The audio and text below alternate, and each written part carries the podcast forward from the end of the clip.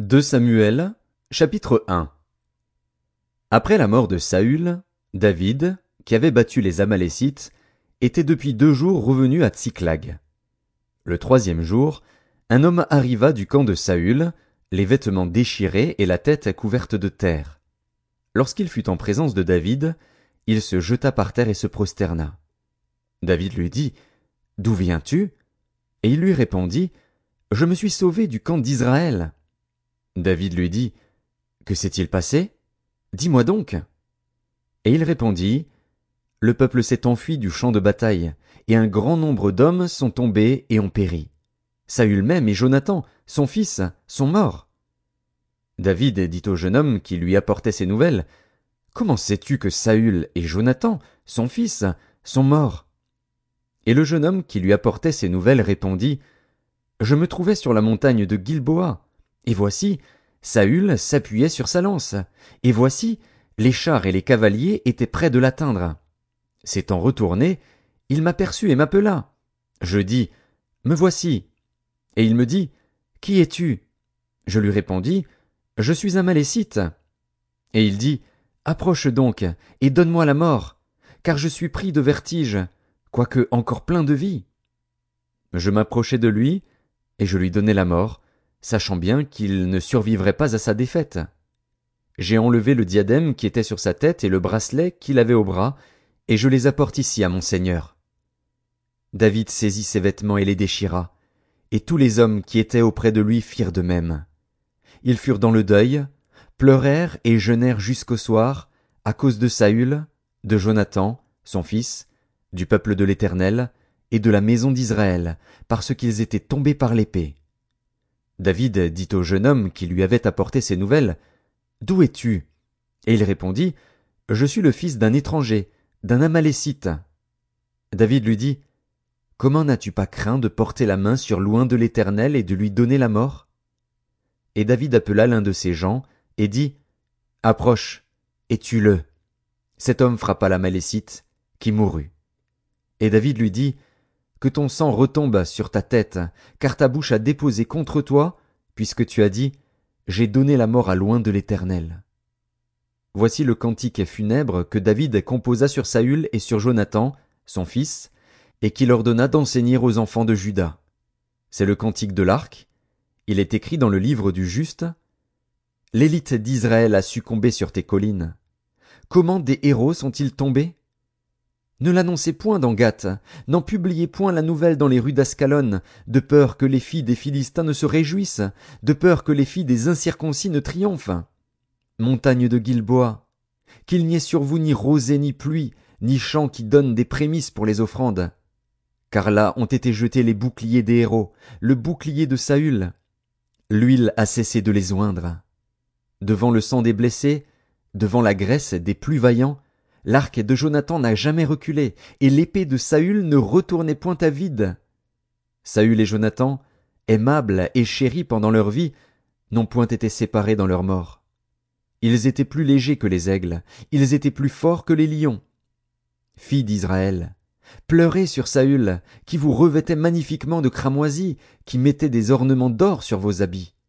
Comment des héros sont-ils tombés au milieu du combat? Comment Jonathan a-t-il succombé sur tes collines? Je suis dans la douleur à cause de toi, Jonathan, mon frère. Tu faisais tout mon plaisir. Ton amour pour moi était admirable, au-dessus de l'amour des femmes. Comment des héros sont-ils tombés? Comment leurs armes se sont-elles perdues? 2 Samuel, chapitre 2 Après cela, David consulta l'Éternel en disant, Monterai-je dans une des villes de Juda? L'Éternel lui répondit, Monte. David dit, Où monterai-je? Et l'Éternel répondit, À Hébron. David y monta, avec ses deux femmes, Akinoam de Gisréel et Abigail de Carmel, femme de Nabal. David fit aussi monter les gens qui étaient auprès de lui, chacun avec sa maison. Et ils habitèrent dans les villes d'Hébron. Les hommes de Juda vinrent, et là ils oignirent David pour roi sur la maison de Juda. On informa David que c'étaient les gens de Jabès, en Galaad, qui avaient enterré Saül. David envoya des messagers aux gens de Jabès en Galaad, pour leur dire, Soyez bénis de l'Éternel, puisque vous avez ainsi montré de la bienveillance envers Saül, votre maître, et que vous l'avez enterré. Et maintenant, que l'Éternel use envers vous de bonté et de fidélité. Moi aussi je vous ferai du bien, parce que vous avez agi de la sorte. Que vos mains se fortifient, et soyez de vaillants hommes, car votre maître Saül est mort, et c'est moi que la maison de Juda a oint pour roi sur elle. Cependant Abner, fils de Ner, chef de l'armée de Saül, prit Ishbochet, fils de Saül, et le fit passer à Mahanaïm. Il l'établit roi sur Galaad, sur les Géshuriens, sur Gisréel, sur Éphraïm, sur Benjamin, sur tout Israël. Ishbochet, fils de Saül, était âgé de quarante ans lorsqu'il devint roi d'Israël, et il régna deux ans. Il n'y eut que la maison de Juda qui resta attachée à David. Le temps pendant lequel David régna à Hébron, sur la maison de Juda, fut de sept ans et six mois. Abner, fils de Ner, et les gens d'Ishbochet, fils de Saül, sortirent de Mahanaïm pour marcher sur Gabaon. Joab, fils de Tseruja, et les gens de David, se mirent aussi en marche. Ils se rencontrèrent près de l'étang de Gabaon, et ils s'arrêtèrent les uns en deçà de l'étang, et les autres au-delà. Abner dit à Joab, Que ces jeunes gens se lèvent, et qu'ils se battent devant nous. Joab répondit, Qu'ils se lèvent. Ils se levèrent et s'avancèrent en nombre égal, douze pour Benjamin et pour Ishbochet, fils de Saül, et douze des gens de David. Chacun saisissant son adversaire par la tête, lui enfonça son épée dans le flanc, et ils tombèrent tous ensemble. Et l'on donna à ce lieu, qui est près de Gabaon, le nom de Helkat Hatsurim. Il y eut en ce jour un combat très rude, dans lequel Abner et les hommes d'Israël furent battus par les gens de David. Là se trouvaient les trois fils de Tseruja, Joab, Abishai et Azaël. Azaël avait les pieds légers comme une gazelle des champs. Il poursuivit Abner, sans se détourner de lui pour aller à droite ou à gauche. Abner regarda derrière lui et dit, Est-ce toi, Azaël? Et il répondit, C'est moi. Abner lui dit, Tire à droite ou à gauche, saisis-toi de l'un de ces jeunes gens, et prends sa dépouille. Mais Azaël ne voulut point se détourner de lui. Abner dit encore à Azaël, Détourne-toi de moi. Pourquoi te frapperais-je et t'abattrais-je en terre? Comment ensuite lèverais-je le visage devant ton frère Joab? Et Azaël refusa de se détourner. Sur quoi Abner le frappa au ventre avec l'extrémité inférieure de sa lance, et la lance sortit par derrière. Il tomba et mourut sur place. Tous ceux qui arrivaient au lieu où Azaël était tombé mort s'y arrêtaient. Joab et Abishai poursuivirent Abner, et le soleil se couchait quand ils arrivèrent au coteau d'Amma, qui est en face de Guiar, sur le chemin du désert de Gabaon. Les fils de Benjamin se rallièrent à la suite d'Abner et formèrent un corps, et ils s'arrêtèrent au sommet d'une colline. Abner appela Joab et dit L'épée dévorera-t-elle toujours? Ne sais-tu pas qu'il y aura de l'amertume à la fin? Jusque à quand tarderas-tu à dire au peuple de ne plus poursuivre ses frères? Joab répondit Dieu est vivant. Si tu n'eusses parlé, le peuple n'aurait pas cessé avant le matin de poursuivre ses frères. Et Joab sonna de la trompette, et tout le peuple s'arrêta. Ils ne poursuivirent plus Israël, et ils ne continuèrent pas à se battre. Abner et ses gens marchèrent toute la nuit dans la plaine, ils passèrent le Jourdain, traversèrent en entier le Bitron, et arrivèrent à Manahaïm. Joab revint de la poursuite d'Amner, et rassembla tout le peuple. Il manquait dix-neuf hommes des gens de David, et Azaël. Mais les gens de David avaient frappé à mort trois cent soixante hommes parmi ceux de Benjamin et d'Abner. Ils emportèrent Azaël, et l'enterrèrent dans le sépulcre de son père à Bethléem. Joab et ses gens marchèrent toute la nuit, et le jour paraissait quand ils furent à Hébron. De Samuel, chapitre 3 La guerre dura longtemps entre la maison de Saül et la maison de David.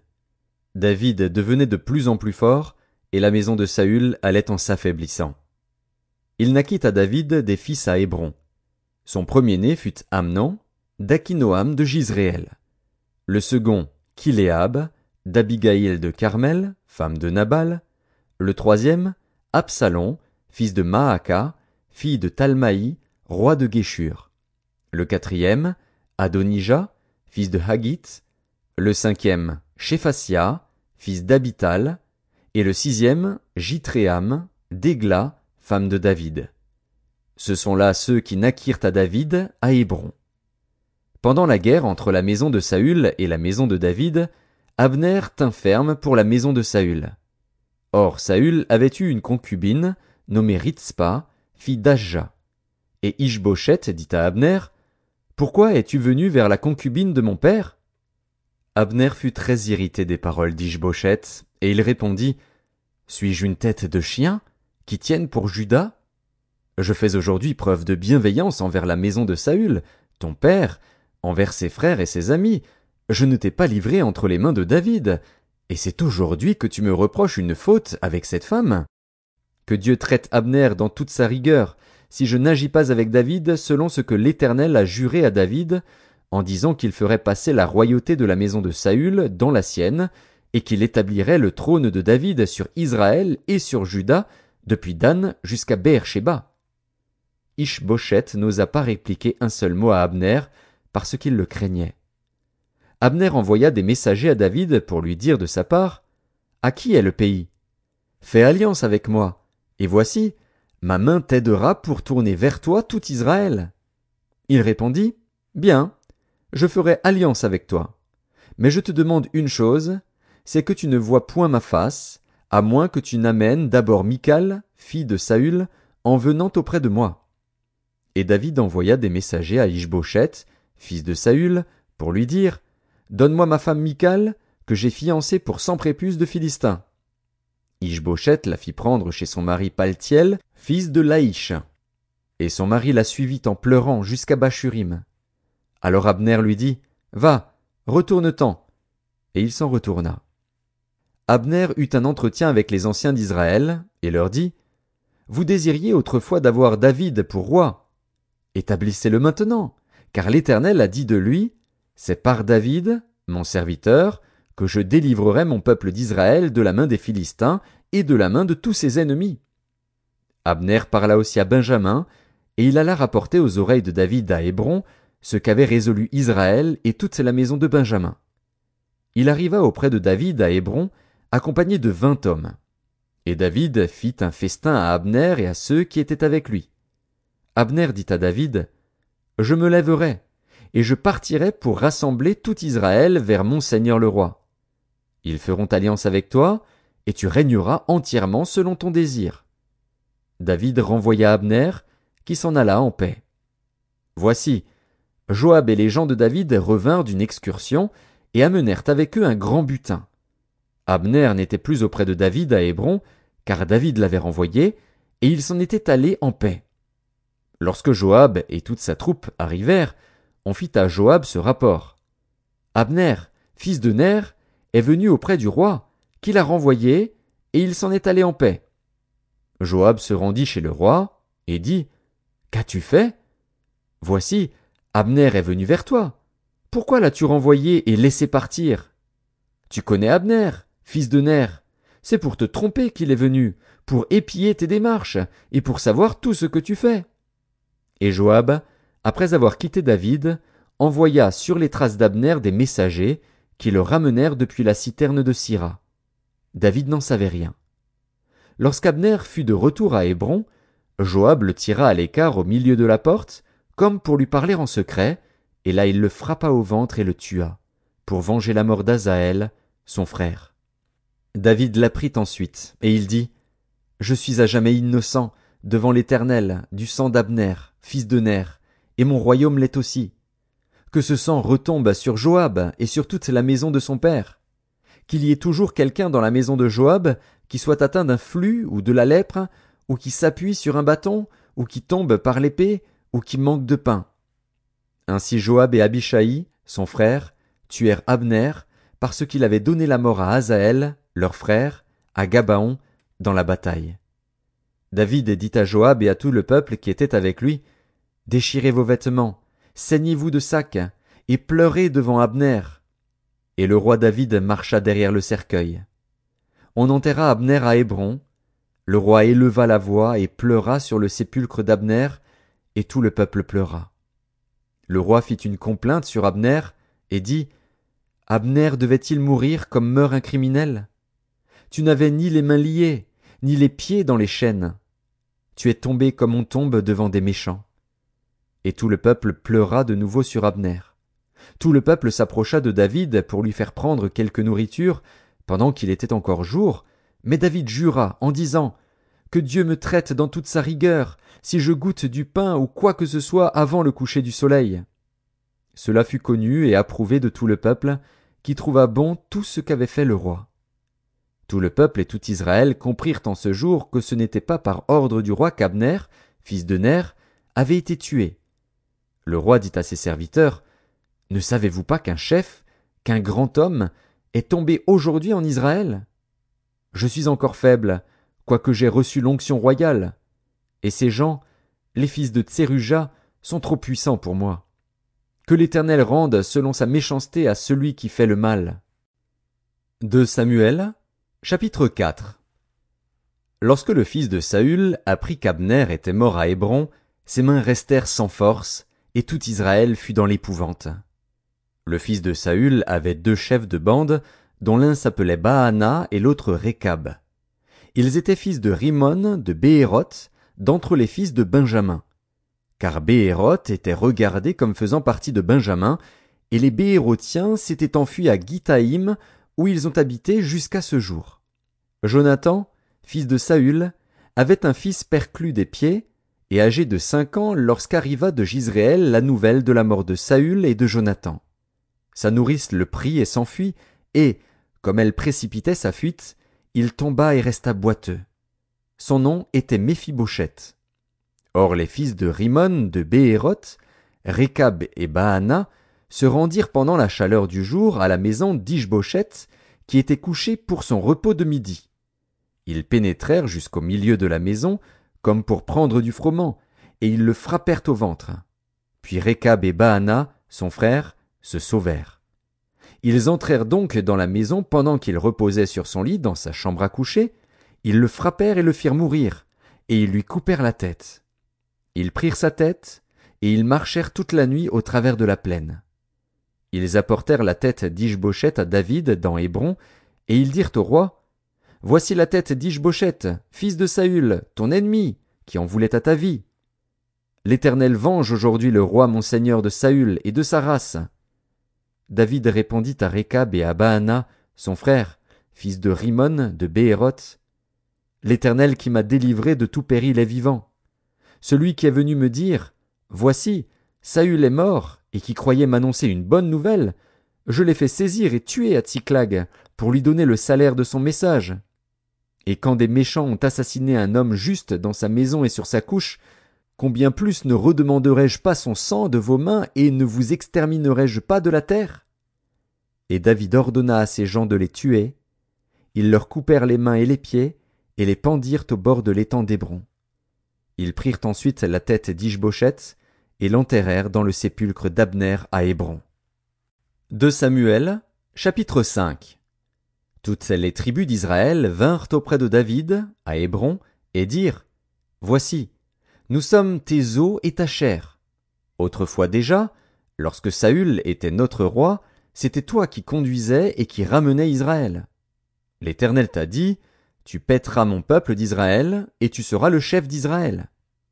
Ainsi tous les anciens d'Israël vinrent auprès du roi à Hébron, et le roi David fit alliance avec eux à Hébron, devant l'Éternel.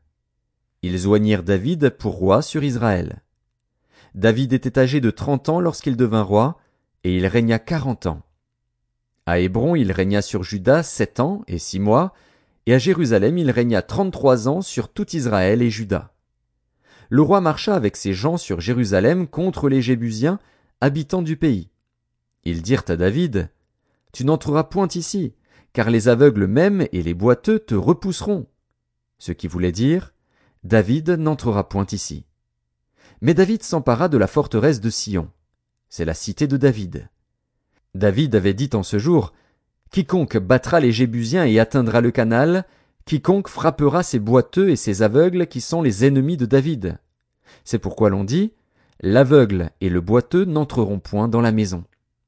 David s'établit dans la forteresse, qu'il appela cité de David. Il fit de tous côtés des constructions, en dehors et en dedans de Milo. David devenait de plus en plus grand, et l'Éternel, le Dieu des armées, était avec lui. Hiram, roi de Tyr, envoya des messagers à David, et du bois de cèdre, et des charpentiers et des tailleurs de pierre, qui bâtirent une maison pour David.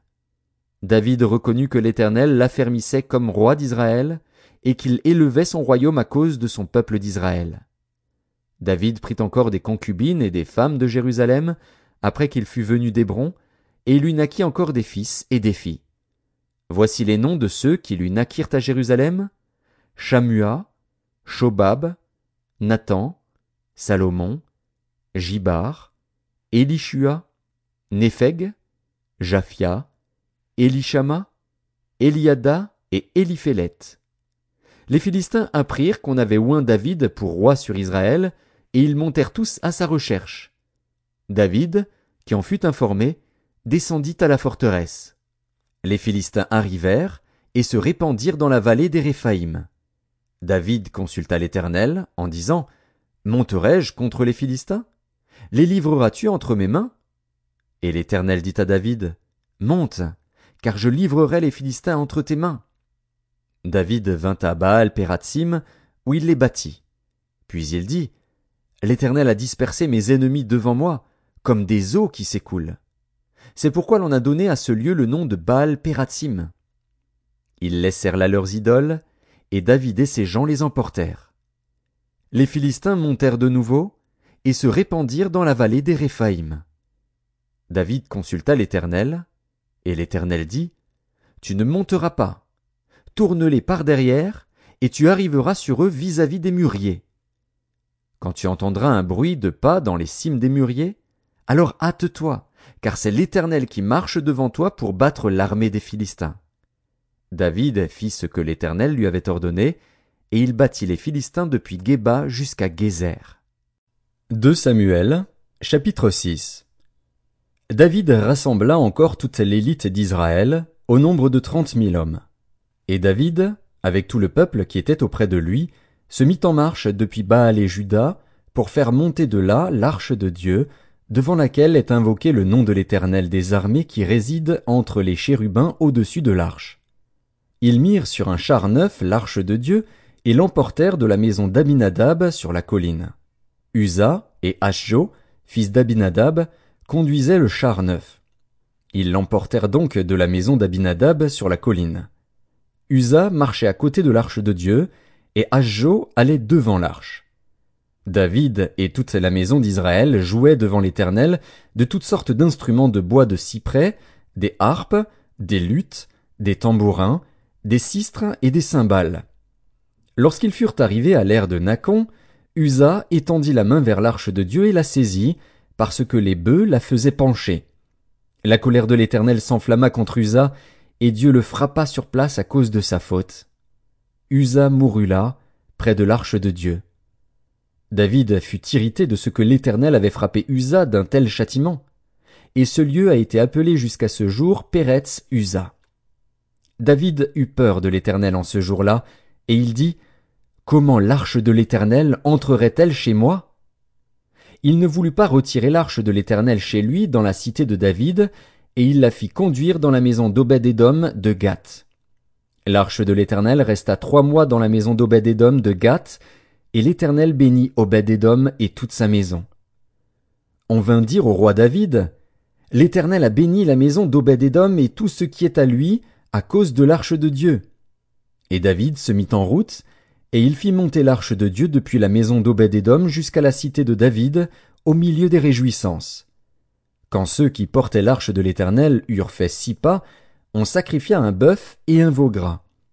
David dansait de toute sa force devant l'Éternel, et il était saint d'un éphode de lin. David et toute la maison d'Israël firent monter l'arche de l'Éternel avec des cris de joie et au son des trompettes.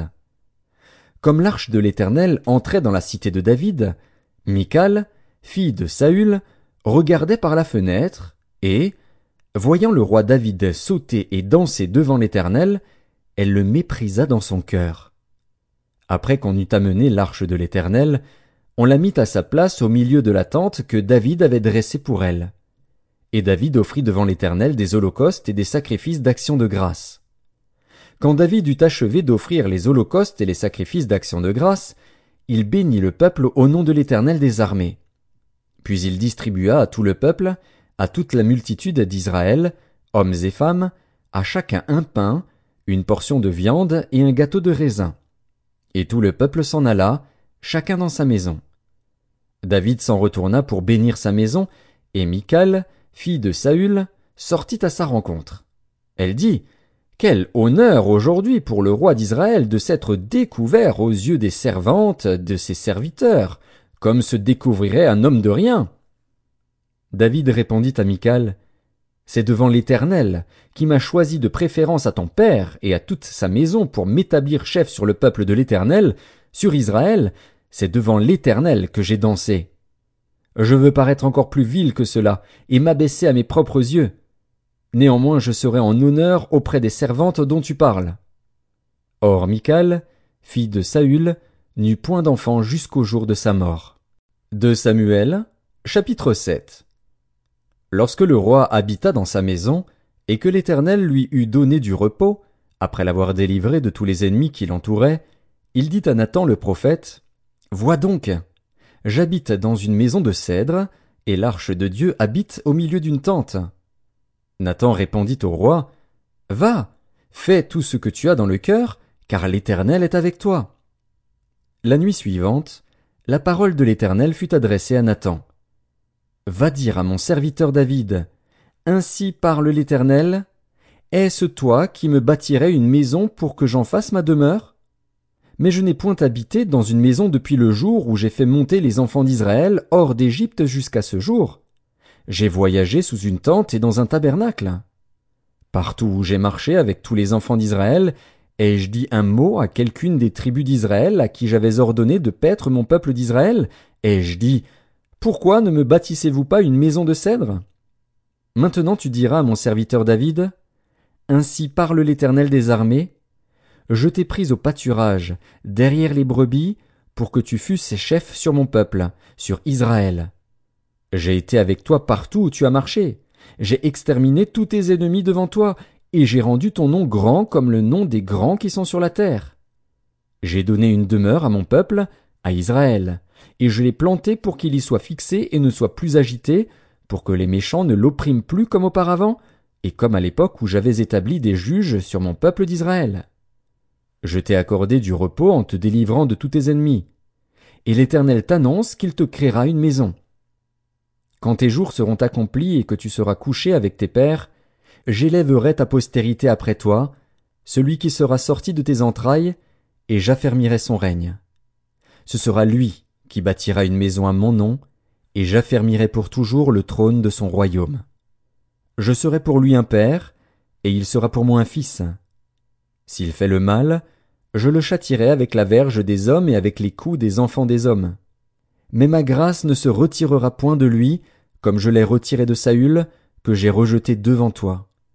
Ta maison et ton règne seront pour toujours assurés, ton trône sera pour toujours affermi. Nathan rapporta à David toutes ces paroles et toute cette vision. Et le roi David alla se présenter devant l'Éternel, et dit, Qui suis-je, Seigneur éternel? Et quelle est ma maison, pour que tu m'aies fait parvenir où je suis? C'est encore peu de choses à tes yeux, Seigneur éternel. Tu parles aussi de la maison de ton serviteur pour les temps à venir, et tu daignes instruire un homme de ces choses, Seigneur éternel. Que pourrait te dire de plus David? Tu connais ton serviteur, Seigneur éternel. À cause de ta parole, et selon ton cœur, tu as fait toutes ces grandes choses pour les révéler à ton serviteur. Que tu es donc grand, éternel Dieu. Car nul n'est semblable à toi, et il n'y a point d'autre Dieu que toi, d'après tout ce que nous avons entendu de nos oreilles. Est-il sur la terre une seule nation qui soit comme ton peuple, comme Israël, que Dieu est venu racheter pour en former son peuple, pour se faire un nom et pour accomplir en sa faveur, en faveur de ton pays, des miracles et des prodiges, en chassant devant ton peuple, que tu as racheté d'Égypte, des nations et leurs dieux? Tu as affermi ton peuple d'Israël, pour qu'il fût ton peuple à toujours. Et toi, Éternel, tu es devenu son Dieu. Maintenant, Éternel Dieu, fais subsister jusque dans l'éternité la parole que tu as prononcée sur ton serviteur et sur sa maison, et agis selon ta parole. Que ton nom soit jamais glorifié, et que l'on dise, L'Éternel des armées est le Dieu d'Israël, et que la maison de ton serviteur David soit affermie devant toi. Car toi-même, Éternel des armées, Dieu d'Israël, tu t'es révélé à ton serviteur, en disant, Je te fonderai une maison. C'est pourquoi ton serviteur a pris courage pour t'adresser cette prière.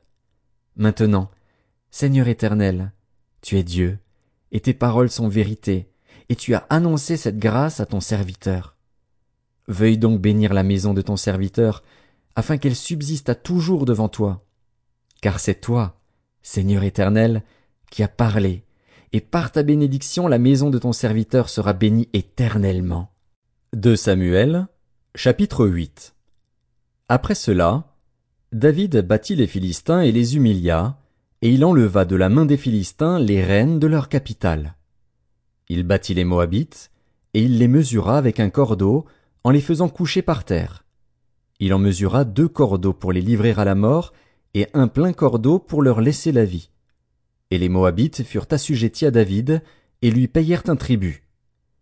David bâtit Adadézer, fils de Rehob, roi de Tsoba, lorsqu'il alla rétablir sa domination sur le fleuve de l'Euphrate. David lui prit mille sept cents cavaliers et vingt mille hommes de pied. Il coupa les jarrets à tous les chevaux de trait, et ne conserva que cent attelages. Les Syriens de Damas vinrent au secours d'Adadézer, roi de Tsoba, et David bâtit vingt-deux mille Syriens. David mit des garnisons dans la Syrie de Damas. Et les Syriens furent assujettis à David, et lui payèrent un tribut. L'Éternel protégeait David partout où il allait. Et David prit les boucliers d'or qu'avaient les serviteurs d'Adadézer, et les apporta à Jérusalem.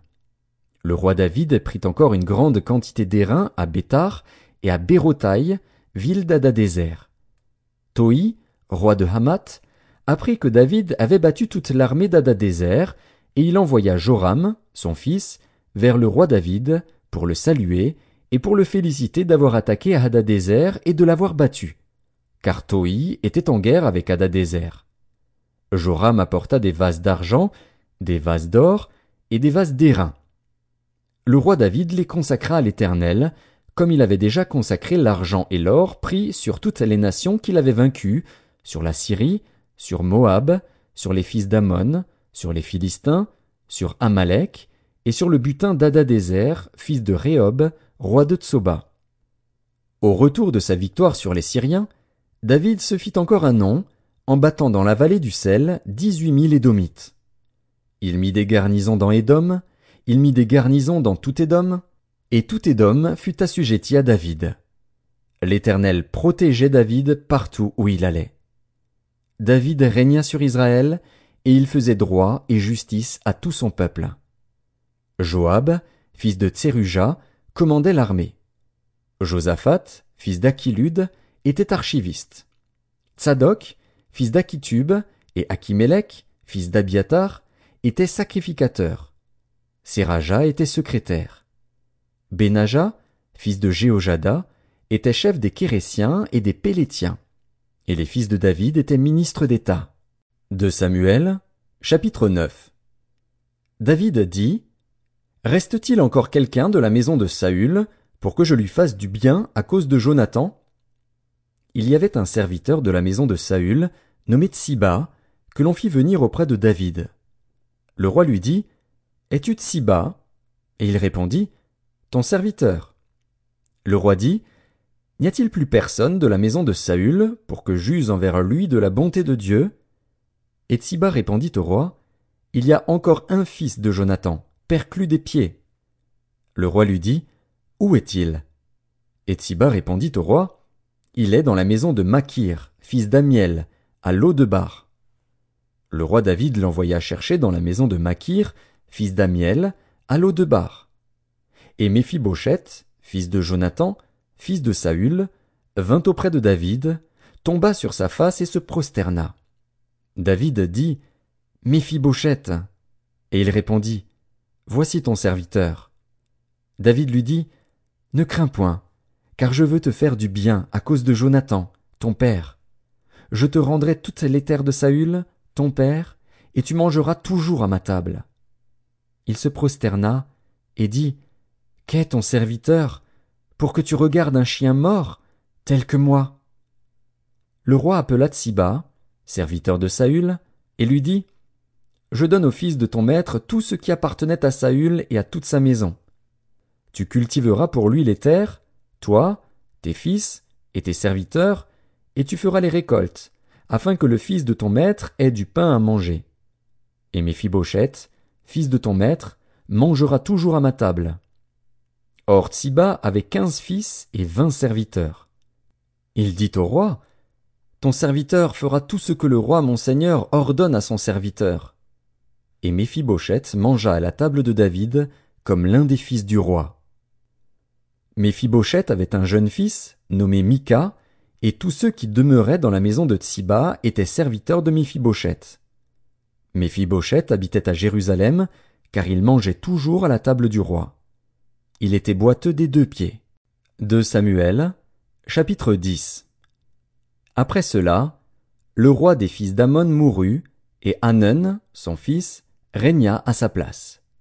David dit, Je montrerai de la bienveillance à Hanun, fils de Nakash, comme son père en a montré à mon égard. Et David envoya ses serviteurs pour le consoler au sujet de son père. Lorsque les serviteurs de David arrivèrent dans le pays des fils d'Amon, les chefs des fils d'Amon dirent à Hanan, leur maître, Penses-tu que ce soit pour honorer ton père que David t'envoie des consolateurs? N'est-ce pas pour reconnaître et explorer la ville, et pour la détruire, qu'il envoie ses serviteurs auprès de toi? Alors Hanan saisit les serviteurs de David, leur fit raser la moitié de la barbe, et fit couper leurs habits par le milieu jusqu'au haut des cuisses. Puis il les congédia. David, qui fut informé, envoya des gens à leur rencontre, car ces hommes étaient dans une grande confusion.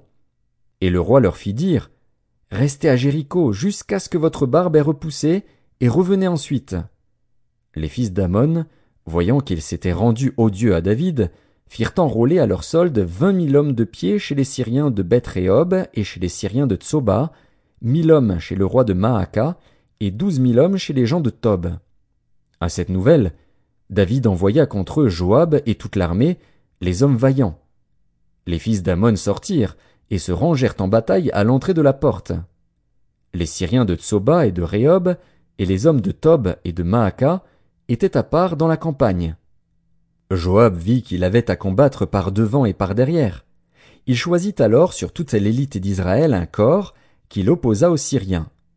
Et il plaça sous le commandement de son frère Abishai le reste du peuple pour faire face aux fils d'Amon. Il dit, Si les Syriens sont plus forts que moi, tu viendras à mon secours. Et si les fils d'Amon sont plus forts que toi, j'irai te secourir. Sois ferme, et montrons du courage pour notre peuple et pour les villes de notre Dieu, et que l'Éternel fasse ce qui lui semblera bon. Joab, avec son peuple, s'avança pour attaquer les Syriens, et ils s'enfuirent devant lui. Et quand les fils d'Amon virent que les Syriens avaient pris la fuite, ils s'enfuirent aussi devant Abishai et rentrèrent dans la ville. Joab s'éloigna des fils d'Amon et revint à Jérusalem. Les Syriens, voyant qu'ils avaient été battus par Israël, réunirent leurs forces. Hadadézer envoya chercher les Syriens qui étaient de l'autre côté du fleuve, et ils arrivèrent à Hélam, ayant à leur tête Shobak, chef de l'armée d'Hadadézer. On l'annonça à David, qui assembla tout Israël, passa le Jourdain, et vint à Hélam. Les Syriens se préparèrent à la rencontre de David, et lui livrèrent bataille. Mais les Syriens s'enfuirent devant Israël. Et David leur tua les troupes de sept cents chars et quarante mille cavaliers.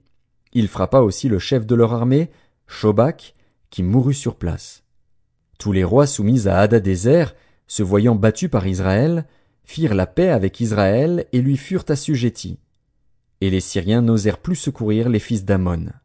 De Samuel, chapitre 11 L'année suivante, au temps où les rois se mettaient en campagne, David envoya Joab, avec ses serviteurs et tout Israël, pour détruire les fils d'Amon et pour assiéger Rabat. Mais David resta à Jérusalem. Un soir, David se leva de sa couche, et, comme il se promenait sur le toit de la maison royale, il aperçut de là une femme qui se baignait, et qui était très belle de figure. David fit demander qui était cette femme, et on lui dit, N'est-ce pas Bathsheba, fille d'Eliam, femme d'Uri, le Hétien? Et David envoya des gens pour la chercher. Elle vint vers lui, et il coucha avec elle.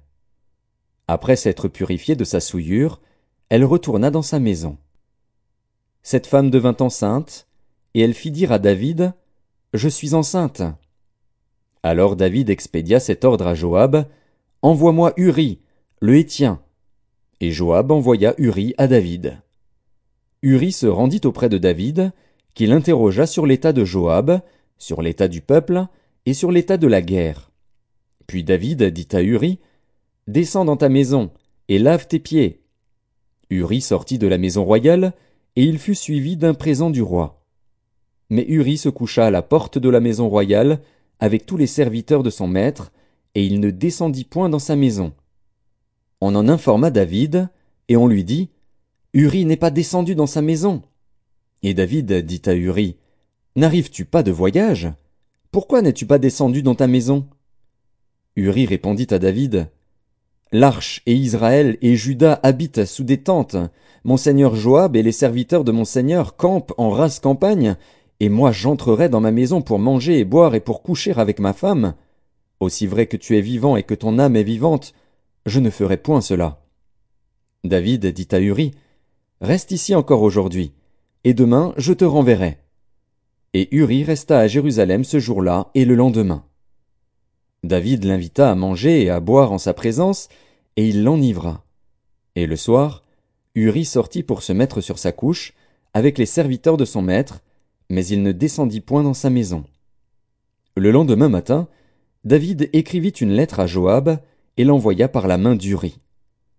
Il écrivit dans cette lettre, Placez Uri au plus fort du combat, et retirez-vous de lui, afin qu'il soit frappé et qu'il meure. Joab, en assiégeant la ville, plaça Uri à l'endroit qu'il savait défendu par de vaillants soldats. Les hommes de la ville firent une sortie et se battirent contre Joab. Plusieurs tombèrent parmi le peuple, parmi les serviteurs de David, et Uri, le Hétien, fut aussi tué. Joab envoya un messager pour faire rapport à David de tout ce qui s'était passé dans le combat. Il donna cet ordre au messager. Quand tu auras achevé de raconter au roi tous les détails du combat, Peut-être se mettra-t-il en fureur et te dira-t-il Pourquoi vous êtes-vous approché de la ville pour combattre? Ne savez-vous pas qu'on lance des traits du haut de la muraille? Qui a tué Abimélec, fils de Jérubéchet? N'est-ce pas une femme qui lança sur lui du haut de la muraille un morceau de meule de moulin, et n'en est-il pas mort à Thébets Pourquoi vous êtes-vous approché de la muraille? Alors tu diras Serviteur Uri, le Hétien, est mort aussi le messager partit, et, à son arrivée, il fit rapport à David de tout ce que Joab lui avait ordonné. Le messager dit à David, Ces gens ont eu sur nous l'avantage. Ils avaient fait une sortie contre nous dans les champs, et nous les avons repoussés jusqu'à l'entrée de la porte. Les archers ont tiré du haut de la muraille sur tes serviteurs, et plusieurs des serviteurs du roi ont été tués, et ton serviteur Uri, le Hétien, est mort aussi. David dit au messager, Voici ce que tu diras à Joab. Ne sois point peiné de cette affaire, car l'épée dévore tantôt l'un, tantôt l'autre. Attaque vigoureusement la ville, et renverse-la. Et toi, encourage-le. La femme d'Uri apprit que son mari était mort, et elle pleura son mari. Quand le deuil fut passé, David l'envoya chercher et la recueillit dans sa maison. Elle devint sa femme, et lui enfanta un fils. Ce que David avait fait déplut à l'Éternel. De Samuel, chapitre 12 L'Éternel envoya Nathan vers David. Et Nathan vint à lui, et lui dit, Il y avait dans une ville deux hommes, l'un riche et l'autre pauvre. Le riche avait des brebis et des bœufs en très grand nombre. Le pauvre n'avait rien du tout qu'une petite brebis qu'il avait achetée. Il la nourrissait, et elle grandissait chez lui avec ses enfants. Elle mangeait de son pain, buvait dans sa coupe, dormait sur son sein, et il la regardait comme sa fille. Un voyageur arriva chez l'homme riche. Et le riche n'a pas voulu toucher à ses brebis ou à ses bœufs pour préparer un repas au voyageur qui était venu chez lui. il a pris la brebis du pauvre et l'a apprêtée pour l'homme qui était venu chez lui. La colère de David s'enflamma violemment contre cet homme, et il dit à Nathan, L'Éternel est vivant, l'homme qui a fait cela mérite la mort, et il rendra quatre brebis, pour avoir commis cette action et pour avoir été sans pitié. Et Nathan dit à David, Tu es cet homme-là.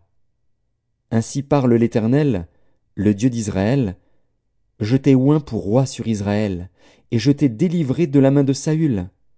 Je t'ai mis en possession de la maison de ton maître. J'ai placé dans ton sein les femmes de ton maître, et je t'ai donné la maison d'Israël et de Juda. Et si cela eût été peu, j'y aurais encore ajouté.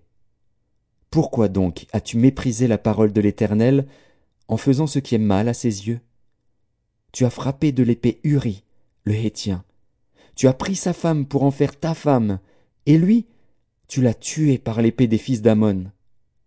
Maintenant, l'épée ne s'éloignera jamais de ta maison, parce que tu m'as méprisé et parce que tu as pris la femme d'Uri, le Hétien, pour en faire ta femme. Ainsi parle l'Éternel. Voici, je vais faire sortir de ta maison le malheur contre toi, et je vais prendre sous tes yeux tes propres femmes pour les donner à un autre, qui couchera avec elles à la vue de ce soleil. Car tu as agi en secret. Et moi, je ferai cela en présence de tout Israël et à la face du soleil. David dit à Nathan, J'ai péché contre l'Éternel. Et Nathan dit à David, L'Éternel pardonne ton péché, tu ne mourras point. Mais, parce que tu as fait blasphémer les ennemis de l'Éternel, en commettant cette action, le fils qui t'est né mourra. Et Nathan s'en alla dans sa maison. L'Éternel frappa l'enfant que la femme d'Uri avait enfanté à David, et il fut dangereusement malade. David pria Dieu pour l'enfant, et jeûna. Et quand il rentra, il passa la nuit couché par terre. Les anciens de sa maison insistèrent auprès de lui pour le faire lever de terre. Mais il ne voulut point, et il ne mangea rien avec eux. Le septième jour, l'enfant mourut. Les serviteurs de David craignaient de lui annoncer que l'enfant était mort, car ils disaient Voici, lorsque l'enfant vivait encore, nous lui avons parlé, et il ne nous a pas écoutés. Comment oserons-nous lui dire L'enfant est mort Il s'affligera bien davantage. David aperçut que ses serviteurs parlaient tout bas entre eux, et il comprit que l'enfant était mort. Il dit à ses serviteurs L'enfant est-il mort? Et ils répondirent Il est mort. Alors David se leva de terre, il se lava, soignit, et changea de vêtements. Puis il alla dans la maison de l'Éternel, et se prosterna. De retour chez lui, il demanda qu'on lui servît à manger, et il mangea.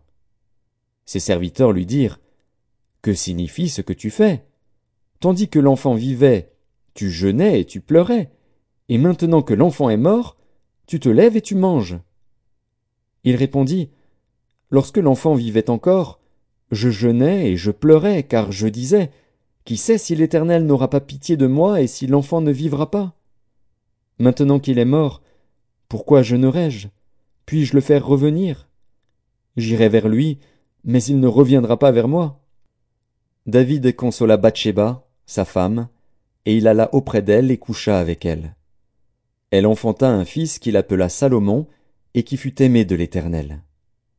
Il le remit entre les mains de Nathan le prophète, et Nathan lui donna le nom de Jédidja, à cause de l'Éternel.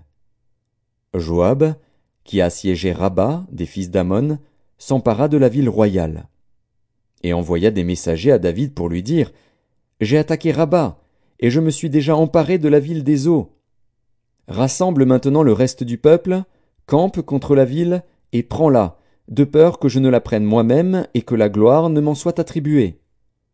David rassembla tout le peuple, et marcha sur Rabat, il l'attaqua, et s'en rendit maître. Il enleva la couronne de dessus la tête de son roi, elle pesait un talent d'or et était garnie de pierres précieuses. On la mit sur la tête de David, qui emporta de la ville un très grand butin. Il fit sortir les habitants, et il les plaça sous des scies, des herses de fer et des haches de fer, et les fit passer par des fours à briques.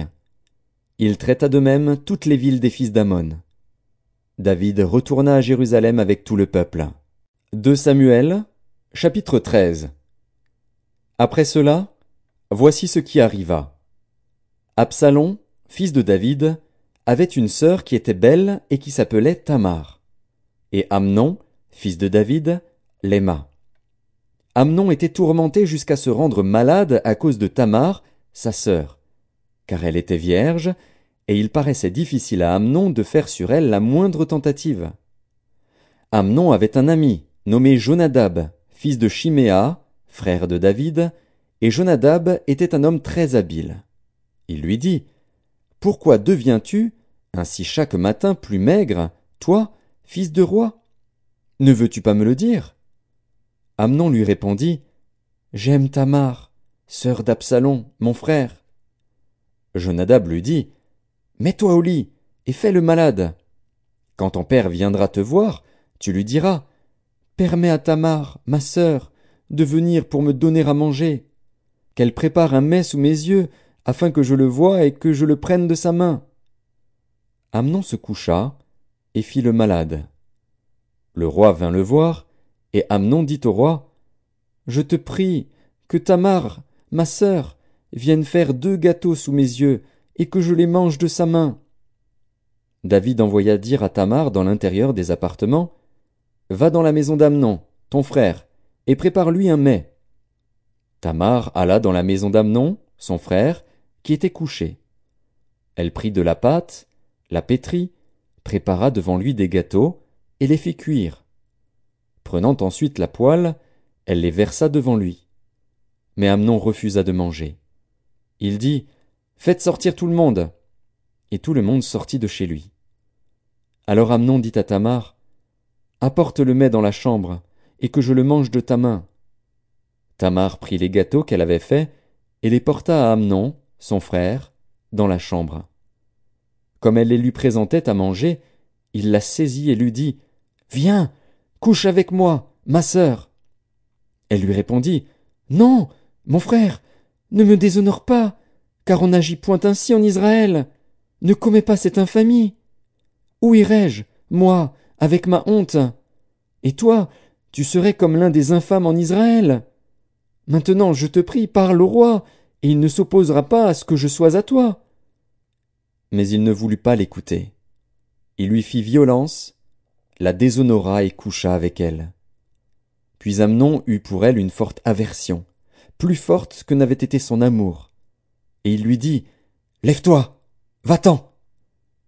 Elle lui répondit, N'augmente pas, en me chassant, le mal que tu m'as déjà fait.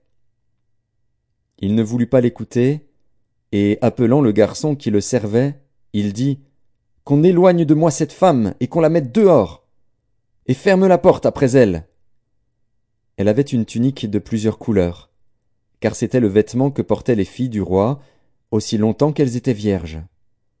Le serviteur d'Amnon la mit dehors, et ferma la porte après elle. Tamar répandit de la cendre sur sa tête, et déchira sa tunique bigarrée.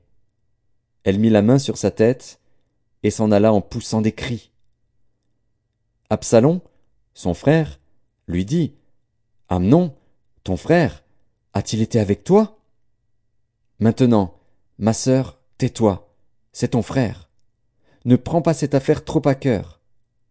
Et Tamar, désolée, demeura dans la maison d'Absalom, son frère. Le roi David apprit toutes ces choses, et il fut très irrité.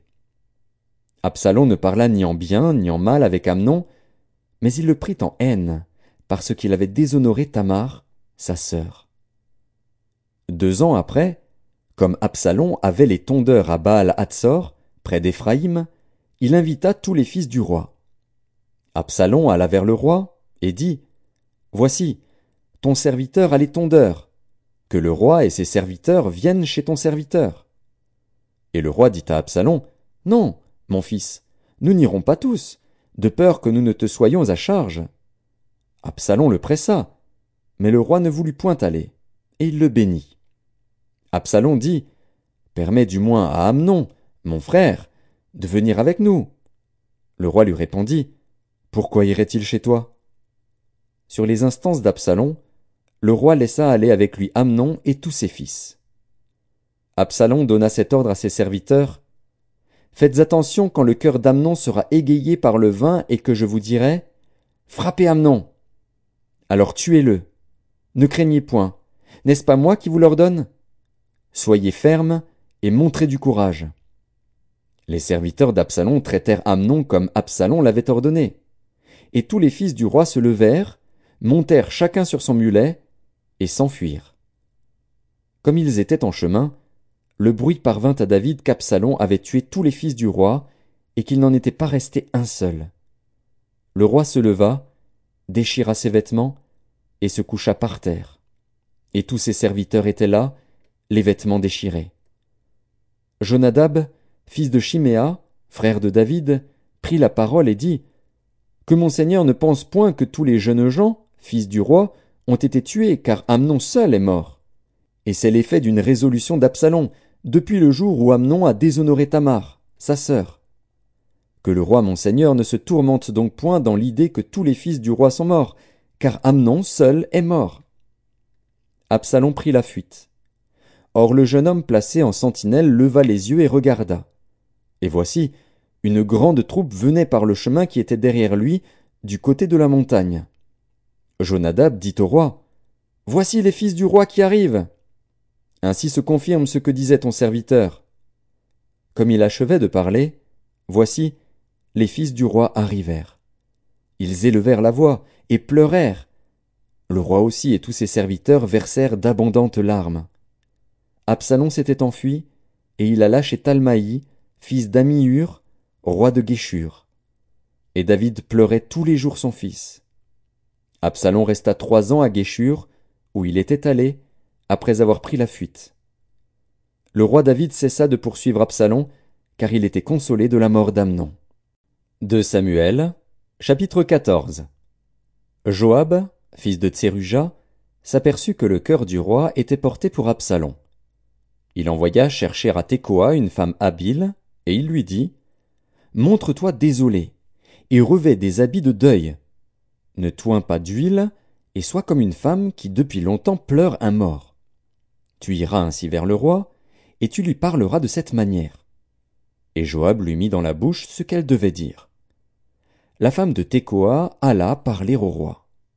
Elle tomba la face contre terre et se prosterna, et elle dit, Ô roi, Sauve-moi. Le roi lui dit. Qu'as-tu? Elle répondit. Oui, je suis veuve. Mon mari est mort. Ta servante avait deux fils. Ils se sont tous deux querellés dans les champs, et il n'y avait personne pour les séparer. L'un a frappé l'autre, et l'a tué. Et voici, toute la famille s'est levée contre ta servante, en disant. Livre le meurtrier de son frère. Nous voulons le faire mourir, pour la vie de son frère qui l'a tué. Nous voulons détruire même l'héritier. Ils éteindraient ainsi le tison qui me reste, pour ne laisser à mon mari ni nom ni survivant sur la face de la terre. Le roi dit à la femme, Va dans ta maison. Je donnerai des ordres à ton sujet. La femme de Tekoa dit au roi, C'est sur moi, ô roi mon seigneur, et sur la maison de mon père, que le châtiment va tomber. Le roi et son trône n'auront pas à en souffrir. Le roi dit, Si quelqu'un parle contre toi, amène-le-moi, et il ne lui arrivera plus de te toucher. Elle dit, Que le roi se souvienne de l'Éternel, ton Dieu, afin que le vengeur du sang n'augmente pas la ruine, et qu'on ne détruise pas mon fils. Et il dit, L'Éternel est vivant, il ne tombera pas à terre un cheveu de ton fils. La femme dit, Permets que ta servante dise un mot à mon seigneur le roi. Et il dit, Parle. La femme dit Pourquoi penses-tu de la sorte à l'égard du peuple de Dieu, puisqu'il résulte des paroles mêmes du roi que le roi est comme coupable en ne rappelant pas celui qui l'a proscrit? Il nous faut certainement mourir, et nous serons comme des eaux répandues à terre et qui ne se rassemblent plus. Dieu n'ôte pas la vie, mais il désire que le fugitif ne reste pas banni de sa présence. Maintenant, si je suis venu dire ces choses au roi mon Seigneur, c'est que le peuple m'a effrayé. Et ta servante a dit, Je veux parler au roi. Peut-être le roi fera-t-il ce que dira sa servante. Oui, le roi écoutera sa servante, pour la délivrer de la main de ceux qui cherchent à nous exterminer, moi et mon fils, de l'héritage de Dieu. Ta servante a dit que la parole de mon seigneur le roi me donne le repos. Car mon seigneur le roi est comme un ange de Dieu, prêt à entendre le bien et le mal, et que l'Éternel, ton Dieu, soit avec toi. Le roi répondit et dit à la femme, Ne me cache pas ce que je vais te demander. Et la femme dit, Que mon seigneur le roi parle. Le roi dit alors, La main de Joab n'est-elle pas avec toi dans tout ceci? Et la femme répondit, Aussi vrai que ton âme est vivante, ô roi mon seigneur, il n'y a rien à droite ni à gauche de tout ce que dit mon seigneur le roi. C'est, en effet, ton serviteur Joab qui m'a donné des ordres, et qui a mis dans la bouche de ta servante toutes ces paroles. C'est pour donner à la chose une autre tournure que ton serviteur Joab a fait cela. Mais mon Seigneur est aussi sage qu'un ange de Dieu pour connaître tout ce qui se passe sur la terre. Le roi dit à Joab, Voici, je veux bien faire cela. Va donc, ramène le jeune homme Absalom. Joab tomba la face contre terre et se prosterna, et il bénit le roi. Puis il dit, Serviteur connaît aujourd'hui que j'ai trouvé grâce à tes yeux, ô roi mon seigneur, puisque le roi agit selon la parole de son serviteur. Et Joab se leva et partit pour Guéchur, et il ramena Absalom à Jérusalem. Mais le roi dit, Qu'il se retire dans sa maison, et qu'il ne voie point ma face. Et Absalom se retira dans sa maison, et il ne vit point la face du roi. Il n'y avait pas un homme dans tout Israël aussi renommé qu'Absalom pour sa beauté. Depuis la plante du pied jusqu'au sommet de la tête, il n'y avait point en lui de défaut. Lorsqu'il se rasait la tête, c'était chaque année qu'il se la rasait, parce que sa chevelure lui pesait, le poids des cheveux de sa tête était de deux cents cycles, poids du roi. Il naquit à Absalom trois fils, et une fille nommée Tamar, qui était une femme belle de figure. Absalom demeura deux ans à Jérusalem, sans voir la face du roi. Il fit demander Joab, pour l'envoyer vers le roi. Mais Joab ne voulut point venir auprès de lui. Il le fit demander une seconde fois, et Joab ne voulut point venir. Absalom dit alors à ses serviteurs, Voyez, le champ de Joab est à côté du mien. Il y a de l'orge, allez et mettez-y le feu. Et les serviteurs d'Absalom mirent le feu au champ. Joab se leva et se rendit auprès d'Absalom, dans sa maison. Il lui dit, Pourquoi tes serviteurs ont-ils mis le feu au champ qui m'appartient? Absalom répondit à Joab, Voici, je t'ai fait dire, Viens ici, et je t'enverrai vers le roi, afin que tu lui dises, Pourquoi suis-je revenu de Guéchur?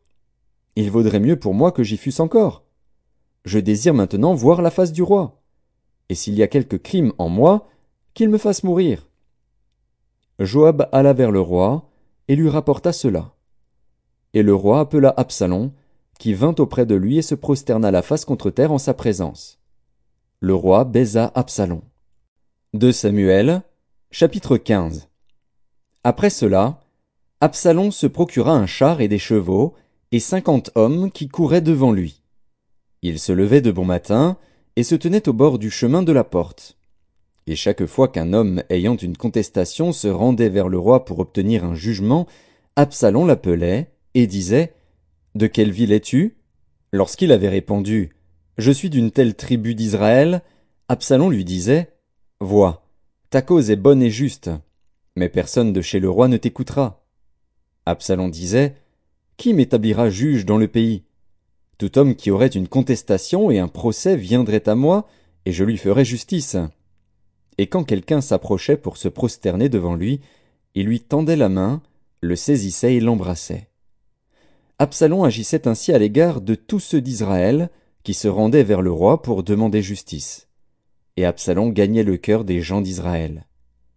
Au bout de quarante ans, Absalom dit au roi, Permets que j'aille à Hébron pour accomplir le vœu que j'ai fait à l'Éternel.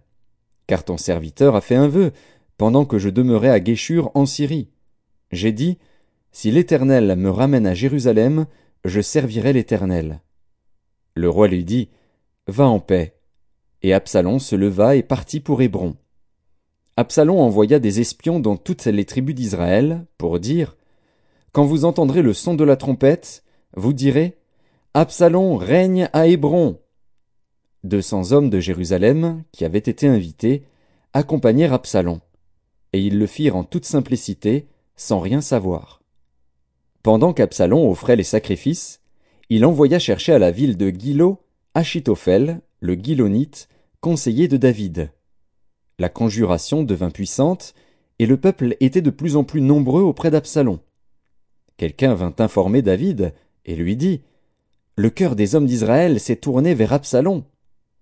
Et David dit à tous ses serviteurs qui étaient avec lui à Jérusalem, Levez-vous, fuyons, car il n'y aura point de salut pour nous devant Absalom. Hâtez-vous de partir. Sinon, il ne tarderait pas à nous atteindre, et il nous précipiterait dans le malheur et frapperait la ville du tranchant de l'épée. Les serviteurs du roi lui dirent, Tes serviteurs feront tout ce que voudra mon seigneur le roi. Le roi sortit, et toute sa maison le suivait, et il laissa dix concubines pour garder la maison. Le roi sortit, et tout le peuple le suivait, et ils s'arrêtèrent à la dernière maison. Tous ses serviteurs, tous les Kérétiens et tous les Pélétiens passèrent à ses côtés. Et tous les Gassiens, au nombre de six cents hommes, venus de Gath à sa suite, passèrent devant le roi. Le roi dit à Itaï de Gath, Pourquoi viendrais-tu aussi avec nous? Retourne, et reste avec le roi, car tu es étranger, et même tu as été emmené de ton pays. Tu es arrivé d'hier, et aujourd'hui je te ferai errer avec nous çà et là, quand je ne sais moi-même où je vais. Retourne, et emmène tes frères avec toi. Que l'Éternel use envers toi de bonté et de fidélité. Itaï répondit au roi, et dit, L'Éternel est vivant, et mon Seigneur le roi est vivant. Au lieu où sera mon Seigneur le roi, soit pour mourir, soit pour vivre, là aussi sera ton serviteur. David dit alors à Itaï, Va, passe. Et Itaï de Gath passa, avec tous ses gens et tous les enfants qui étaient avec lui. Toute la contrée était en larmes, et l'on poussait de grands cris au passage de tout le peuple. Le roi passa le torrent de Cédron, et tout le peuple passa vis-à-vis du chemin qui mène au désert. Tsadok était aussi là, et avec lui tous les Lévites portant l'arche de l'alliance de Dieu. Et ils posèrent l'arche de Dieu, et Abiatar montait, pendant que tout le peuple achevait de sortir de la ville.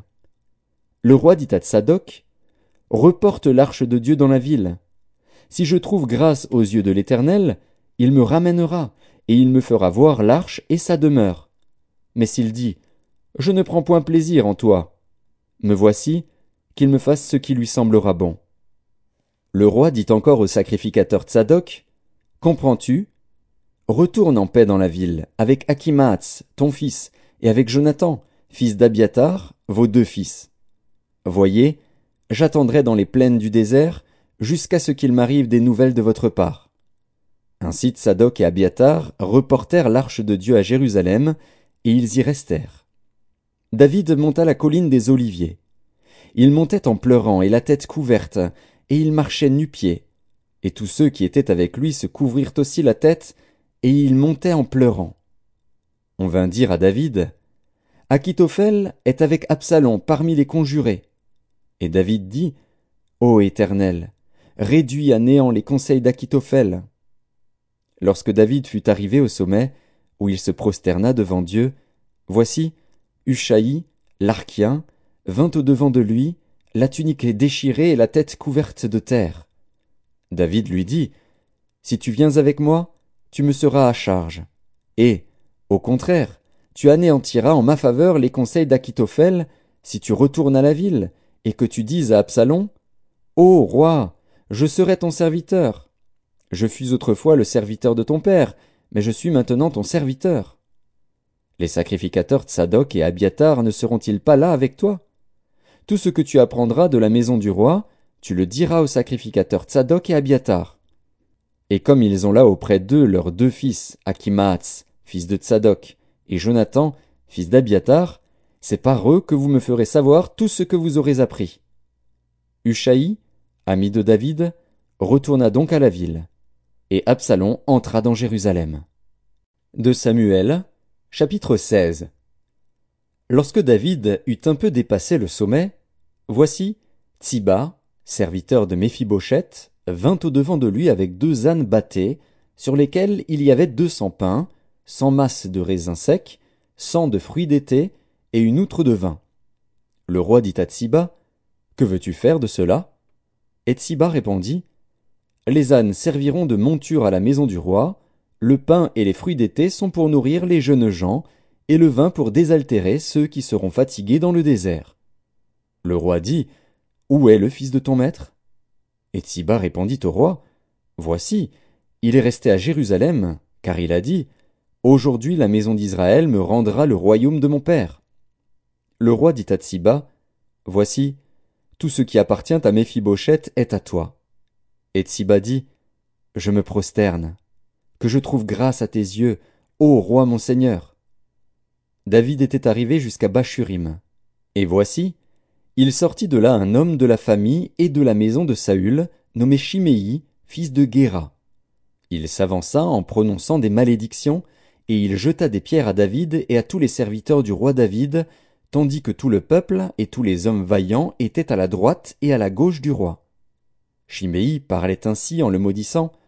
Va-t'en, va-t'en, homme de sang, méchant homme. L'Éternel fait retomber sur toi tout le sang de la maison de Saül, dont tu occupais le trône, et l'Éternel a livré le royaume entre les mains d'Absalom, ton fils. Et te voilà malheureux comme tu le mérites, car tu es un homme de sang. Alors Abishai, fils de Tseruja, dit au roi, Pourquoi ce chien mort maudit-il le roi mon seigneur? Laisse-moi, je te prie, aller lui couper la tête. Mais le roi dit, Qu'ai-je à faire avec vous, fils de Tseruja? S'il maudit, c'est que l'Éternel lui a dit, Maudit David. Qui donc lui dira, Pourquoi agis-tu ainsi? Et David dit à Abishai et à tous ses serviteurs, Voici, mon fils, qui est sorti de mes entrailles, en veut à ma vie, à plus forte raison ce Benjamite. Laissez-le, et qu'il maudisse, car l'Éternel le lui a dit. Peut-être l'Éternel regardera-t-il mon affliction, et me fera-t-il du bien en retour des malédictions d'aujourd'hui? David et ses gens continuèrent leur chemin. Et Chiméi marchait sur le flanc de la montagne près de David, et, en marchant, il maudissait, il jetait des pierres contre lui, il faisait voler la poussière. Le roi et tout le peuple qui était avec lui arrivèrent à Agéphim, et là ils se reposèrent. Absalom et tout le peuple, les hommes d'Israël, étaient entrés dans Jérusalem, et Achitophel était avec Absalom. Lorsque Ushaï, l'archien, ami de David, fut arrivé auprès d'Absalom, il lui dit, Vive le roi! Vive le roi! Et Absalom dit à Ushaï, voilà donc l'attachement que tu as pour ton ami. Pourquoi n'es-tu pas allé avec ton ami? Ushaï répondit à Absalom, C'est que je veux être à celui qu'ont choisi l'Éternel et tout ce peuple et tous les hommes d'Israël, et c'est avec lui que je veux rester. D'ailleurs, qui servirai-je? Ne sera-ce pas son fils? Comme j'ai servi ton père, ainsi je te servirai. Absalom dit à Achitophel, Consultez ensemble. Qu'avons-nous à faire? Et Achitophel dit à Absalom, Va vers les concubines que ton père a laissées pour garder la maison. Ainsi tout Israël saura que tu t'es rendu odieux à ton père, et les mains de tous ceux qui sont avec toi se fortifieront. On dressa pour Absalom une tente sur le toit, et Absalom alla vers les concubines de son père, aux yeux de tout Israël. Les conseils donnés en ce temps-là par Achitophel avaient autant d'autorité que si l'on eût consulté Dieu lui-même. Il en était ainsi de tous les conseils d'Achitophel, soit pour David, soit pour Absalom. 2 Samuel, chapitre 17 Achitophel dit à Absalom, Laisse-moi choisir douze mille hommes. Je me lèverai, et je poursuivrai David cette nuit même. Je le surprendrai pendant qu'il est fatigué et que ses mains sont affaiblies. Je l'épouvanterai, et tout le peuple qui est avec lui s'enfuira. Je frapperai le roi seul, et je ramènerai à toi tout le peuple, la mort de l'homme à qui tu en veux assurera le retour de tous, et tout le peuple sera en paix. Cette parole plut à Absalom et à tous les anciens d'Israël. Cependant Absalom dit, Appelez encore Ushaï, l'archien, et que nous entendions aussi ce qu'il dira. Ushaï vint auprès d'Absalom, et Absalom lui dit, Voici comment a parlé Achitophel. Devons-nous faire ce qu'il a dit, ou non? Parle, toi. Ushaï répondit à Absalom. Pour cette fois le conseil qu'a donné Achitophel n'est pas bon. Et Ushaï dit, Tu connais la bravoure de ton père et de ses gens. Ils sont furieux comme le serait dans les champs une ours à qui l'on aurait enlevé ses petits. Ton père est un homme de guerre, et il ne passera pas la nuit avec le peuple. Voici maintenant, il est caché dans quelque fosse ou dans quelque autre lieu. Et si, dès le commencement, il en est qui tombent sous leur coup, on ne tardera pas à l'apprendre et l'on dira Il y a une défaite parmi le peuple qui suit Absalom. Alors le plus vaillant, eût-il un cœur de lion, sera saisi d'épouvante. Car tout Israël sait que ton père est un héros et qu'il a des braves avec lui. Je conseille donc que tout Israël se rassemble auprès de toi, depuis Dan jusqu'à Beer-Sheba, multitude pareille au sable qui est sur le bord de la mer. Tu marcheras en personne au combat. Nous arriverons à lui en quelque lieu que nous le trouvions, et nous tomberons sur lui comme la rosée tombe sur le sol. Et pas un n'échappera, ni lui ni aucun des hommes qui sont avec lui. S'il se retire dans une ville, tout Israël portera des cordes vers cette ville, et nous la traînerons au torrent, jusqu'à ce qu'on n'en trouve plus une pierre. Absalom et tous les gens d'Israël dirent Le conseil de Hushaï, l'Archien, vaut mieux que le conseil d'Achitophel. Or l'Éternel avait résolu d'anéantir le bon conseil d'Achitophel afin d'amener le malheur sur Absalom. Hushaï dit aux sacrificateurs Tsadok et Abiatar Achitophel a donné tel et tel conseil à Absalom et aux anciens d'Israël. Et moi, j'ai conseillé telle et telle chose. Maintenant, envoyez tout de suite informer David et faites-lui dire Ne passe point la nuit dans les plaines du désert, mais va plus loin, de peur que le roi et tout le peuple qui est avec lui ne soient exposés à périr. Jonathan et Achimaatz se tenaient à Enrogel. Une servante vint leur dire d'aller informer le roi David, car il n'osait pas se montrer et entrer dans la ville. Un jeune homme les aperçut et le rapporta à Absalom. Mais ils partirent tous deux en hâte, et ils arrivèrent à Bakurim, à la maison d'un homme qui avait un puits dans sa cour, et ils y descendirent. La femme prit une couverture qu'elle étendit sur l'ouverture du puits, et elle y répandit du grain pilé pour qu'on ne se doutât de rien. Les serviteurs d'Absalom entrèrent dans la maison auprès de cette femme, et dirent Où sont Akimahatz et Jonathan? La femme leur répondit Ils ont passé le ruisseau. Ils cherchèrent, et ne les trouvant pas, ils retournèrent à Jérusalem. Après leur départ, Akimahatz et Jonathan remontèrent du puits et allèrent informer le roi David. Ils dirent à David, Levez-vous et hâtez-vous de passer l'eau, car Achitophel a conseillé contre vous telle chose. David et tout le peuple qui était avec lui se levèrent et ils passèrent le Jourdain. À la lumière du matin, il n'y en avait pas un qui fût resté à l'écart, pas un qui n'eût passé le Jourdain. Achitophel, voyant que son conseil n'était pas suivi, sella son âne et partit pour s'en aller chez lui dans sa ville. Il donna ses ordres à sa maison, et il s'étrangla. C'est ainsi qu'il mourut, et on l'enterra dans le sépulcre de son père. David arriva à Mahanaïm, et Absalom passa le Jourdain, lui et tous les hommes d'Israël avec lui. Absalom mit Amasa à la tête de l'armée, en remplacement de Joab. Amasa était fils d'un homme appelé Jitra, l'Israélite, qui était allé vers Abigal, fille de Nakash et sœur de Tseruja, mère de Joab. Israël et Absalom campèrent dans le pays de Galaad. Lorsque David fut arrivé à Mahanaïm, Shobi, fils de Nakash, de Rabat des fils d'Amon, Makir, fils d'Amiel, de Lodebar, et Barzilaï, le Galaadite, de Rogelim, apportèrent des lits, des bassins, des vases de terre, du froment, de l'orge, de la farine, du grain rôti, des fèves, des lentilles, des pois rôtis, du miel, de la crème, des brebis et des fromages de vache. Ils apportèrent ces choses à David et au peuple qui était avec lui, afin qu'ils mangeassent, car ils disaient Ce peuple a dû souffrir de la faim, de la fatigue et de la soif dans le désert.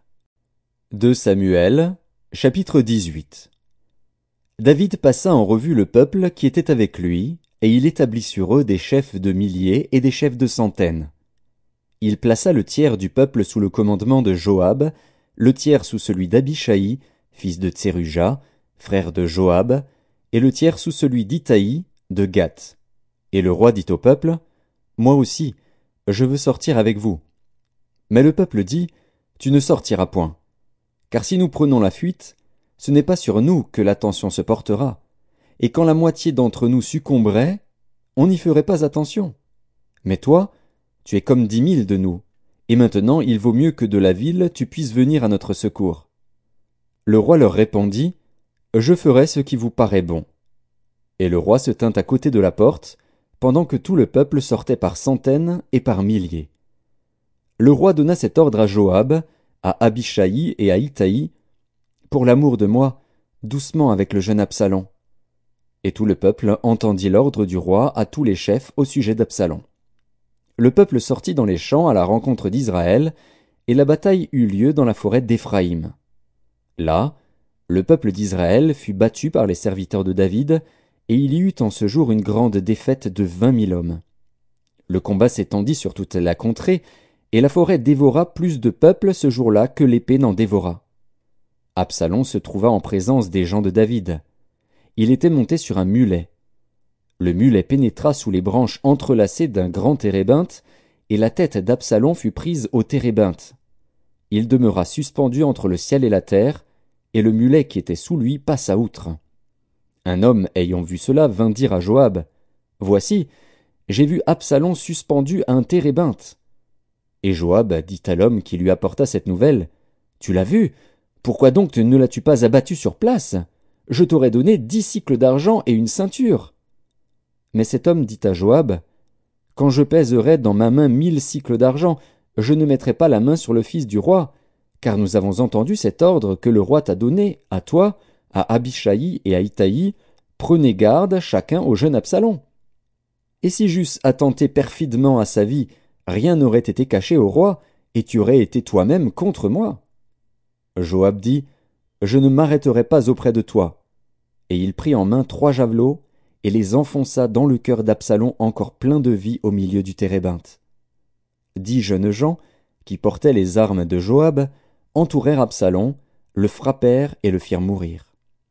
Joab fit sonner de la trompette, et le peuple revint, cessant ainsi de poursuivre Israël, parce que Joab l'en empêcha. Ils prirent Absalom, le jetèrent dans une grande fosse au milieu de la forêt, et mirent sur lui un très grand monceau de pierres. Tout Israël s'enfuit, chacun dans sa tente. De son vivant, Absalom s'était fait ériger un monument dans la vallée du roi, car il disait Je n'ai point de fils par qui le souvenir de mon nom puisse être conservé. Et il donna son propre nom au monument, qu'on appelle encore aujourd'hui monument d'Absalom. Akimaatz, fils de Tsadok, dit Laisse-moi courir et porter au roi la bonne nouvelle que l'Éternel lui a rendu justice en le délivrant de la main de ses ennemis. Joab lui dit ce n'est pas toi qui dois porter aujourd'hui les nouvelles. Tu les porteras un autre jour, mais non aujourd'hui, puisque le fils du roi est mort. Et Joab dit à Cushi, Va, et annonce au roi ce que tu as vu. Cushi se prosterna devant Joab, et courut. Akimaatz, fils de Tsadok, dit encore à Joab, Quoi qu'il arrive, laisse-moi courir après Cushi. Et Joab dit, Pourquoi veux-tu courir, mon fils? Ce n'est pas un message qui te sera profitable. Quoi qu'il arrive, je veux courir, reprit Akimatz. Et Joab lui dit, Cours. Akimatz courut par le chemin de la plaine, et il devança Cushi. David était assis entre les deux portes. La sentinelle alla sur le toit de la porte vers la muraille, elle leva les yeux et regarda. Et voici, un homme courait tout seul. La sentinelle cria et avertit le roi. Le roi dit S'il est seul, il apporte des nouvelles. Et cet homme arrivait toujours plus près. La sentinelle vit un autre homme qui courait. Elle cria au portier Voici un homme qui court tout seul. Le roi dit Il apporte aussi des nouvelles. La sentinelle dit La manière de courir du premier me paraît celle d'Akimaatz, fils de Tsadok. Et le roi dit C'est un homme de bien, et il apporte de bonnes nouvelles. Akimaatz cria et il dit au roi Tout va bien.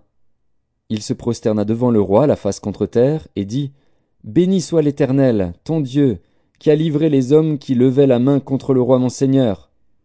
Le roi dit Le jeune Absalom est-il en bonne santé? Akimaatz répondit J'ai aperçu un grand tumulte au moment où Joab envoya le serviteur du roi et moi ton serviteur, mais je ne sais ce que c'était. Et le roi dit Mets-toi là de côté. Et Akimaatz se tint de côté. Aussitôt arriva Cushi, et il dit, Que le roi mon seigneur apprenne la bonne nouvelle. Aujourd'hui l'Éternel t'a rendu justice en te délivrant de la main de tous ceux qui s'élevaient contre toi. Le roi dit à Cushi, Le jeune homme Absalom est-il en bonne santé? Cushi répondit, Qu'il soit comme ce jeune homme, les ennemis du roi, mon seigneur, et tous ceux qui s'élèvent contre toi pour te faire du mal. Alors le roi, saisi d'émotion, monta dans la chambre au-dessus de la porte et pleura. Il disait en marchant, Mon fils Absalom, mon fils, mon fils Absalom, que ne suis-je mort à ta place? Absalom, mon fils, mon fils. De Samuel, chapitre 19. On vint dire à Joab, Voici, le roi pleure et se lamente à cause d'Absalom.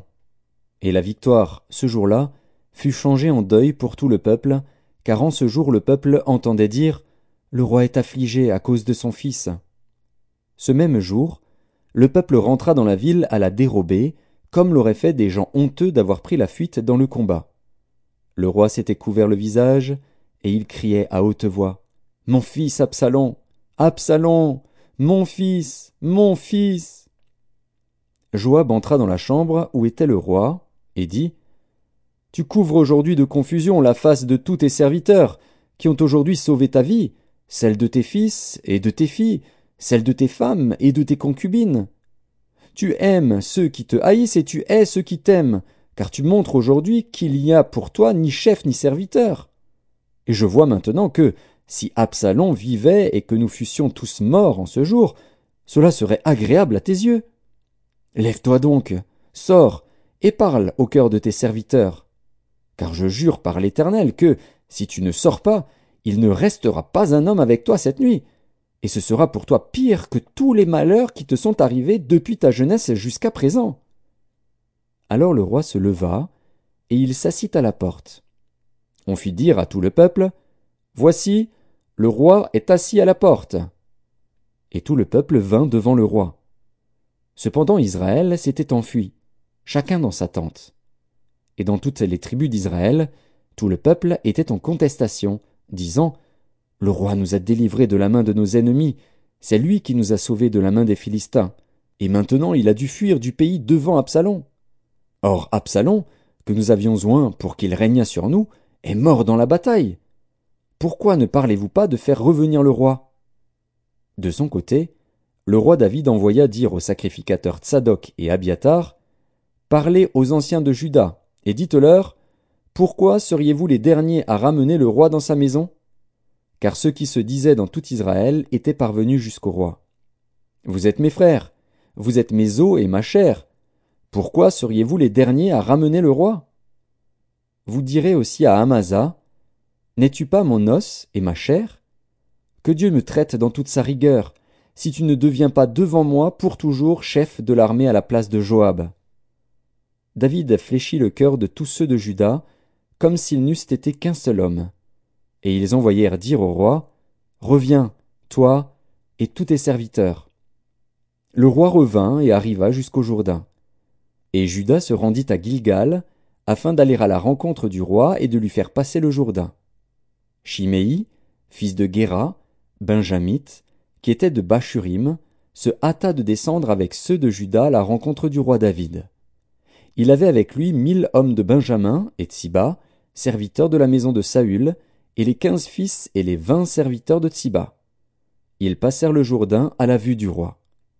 Le bateau, mis à la disposition du roi, faisait la traversée pour transporter sa maison. Et au moment où le roi allait passer le Jourdain, Chiméi, fils de Guéra, se prosterna devant lui.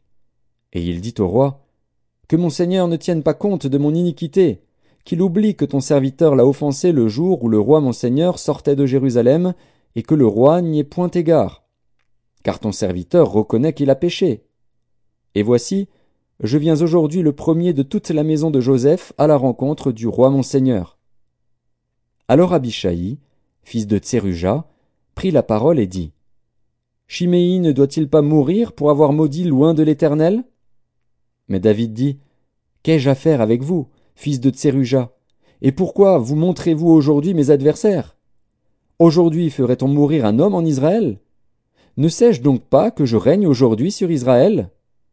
Et le roi dit à Chiméi, Tu ne mourras point. Et le roi le lui jura.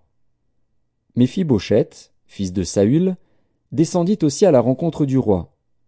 Il n'avait point soigné ses pieds, ni fait sa barbe, ni lavé ses vêtements, depuis le jour où le roi s'en était allé jusqu'à celui où il revenait en paix.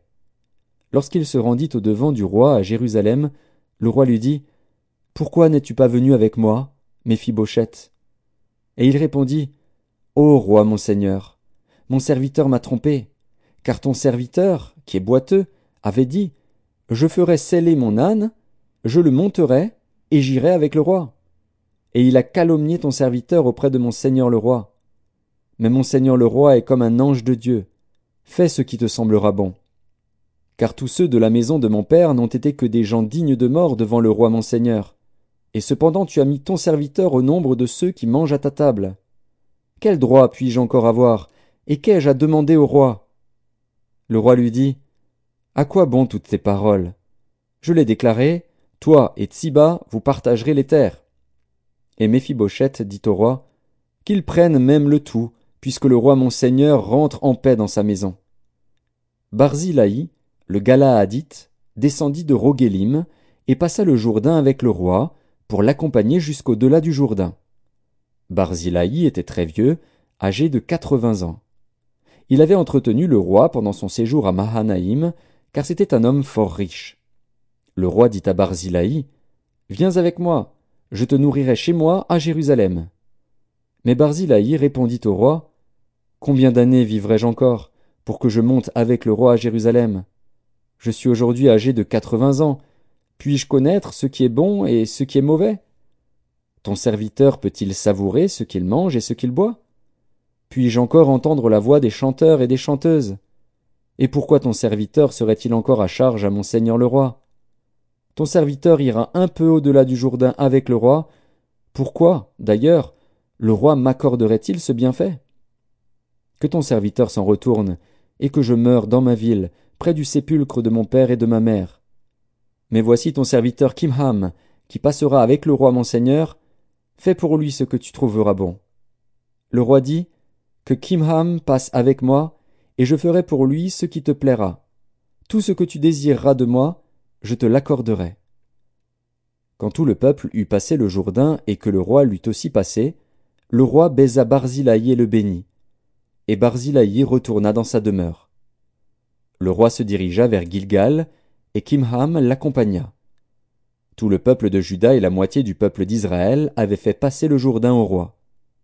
Mais voici, tous les hommes d'Israël abordèrent le roi et lui dirent Pourquoi nos frères, les hommes de Juda, t'ont-ils enlevé et ont-ils fait passer le Jourdain au roi, à sa maison et à tous les gens de David? Tous les hommes de Juda répondirent aux hommes d'Israël C'est que le roi nous tient de plus près. Et qui a-t-il là pour vous irriter? Avons-nous vécu aux dépens du roi? Nous a-t-il fait des présents? Et les hommes d'Israël répondirent aux hommes de Juda Le roi nous appartient dix fois autant, et David même plus qu'à vous. Pourquoi nous avez-vous méprisés? N'avons-nous pas été les premiers à proposer de faire revenir notre roi? Et les hommes de Juda parlèrent avec plus de violence que les hommes d'Israël. De Samuel, chapitre 20 il se trouvait là un méchant homme, nommé Sheba, fils de Bikri, benjamite. Il sonna de la trompette, et dit, Point de part pour nous avec David, point d'héritage pour nous avec le fils d'Isaïe. Chacun à sa tente, Israël.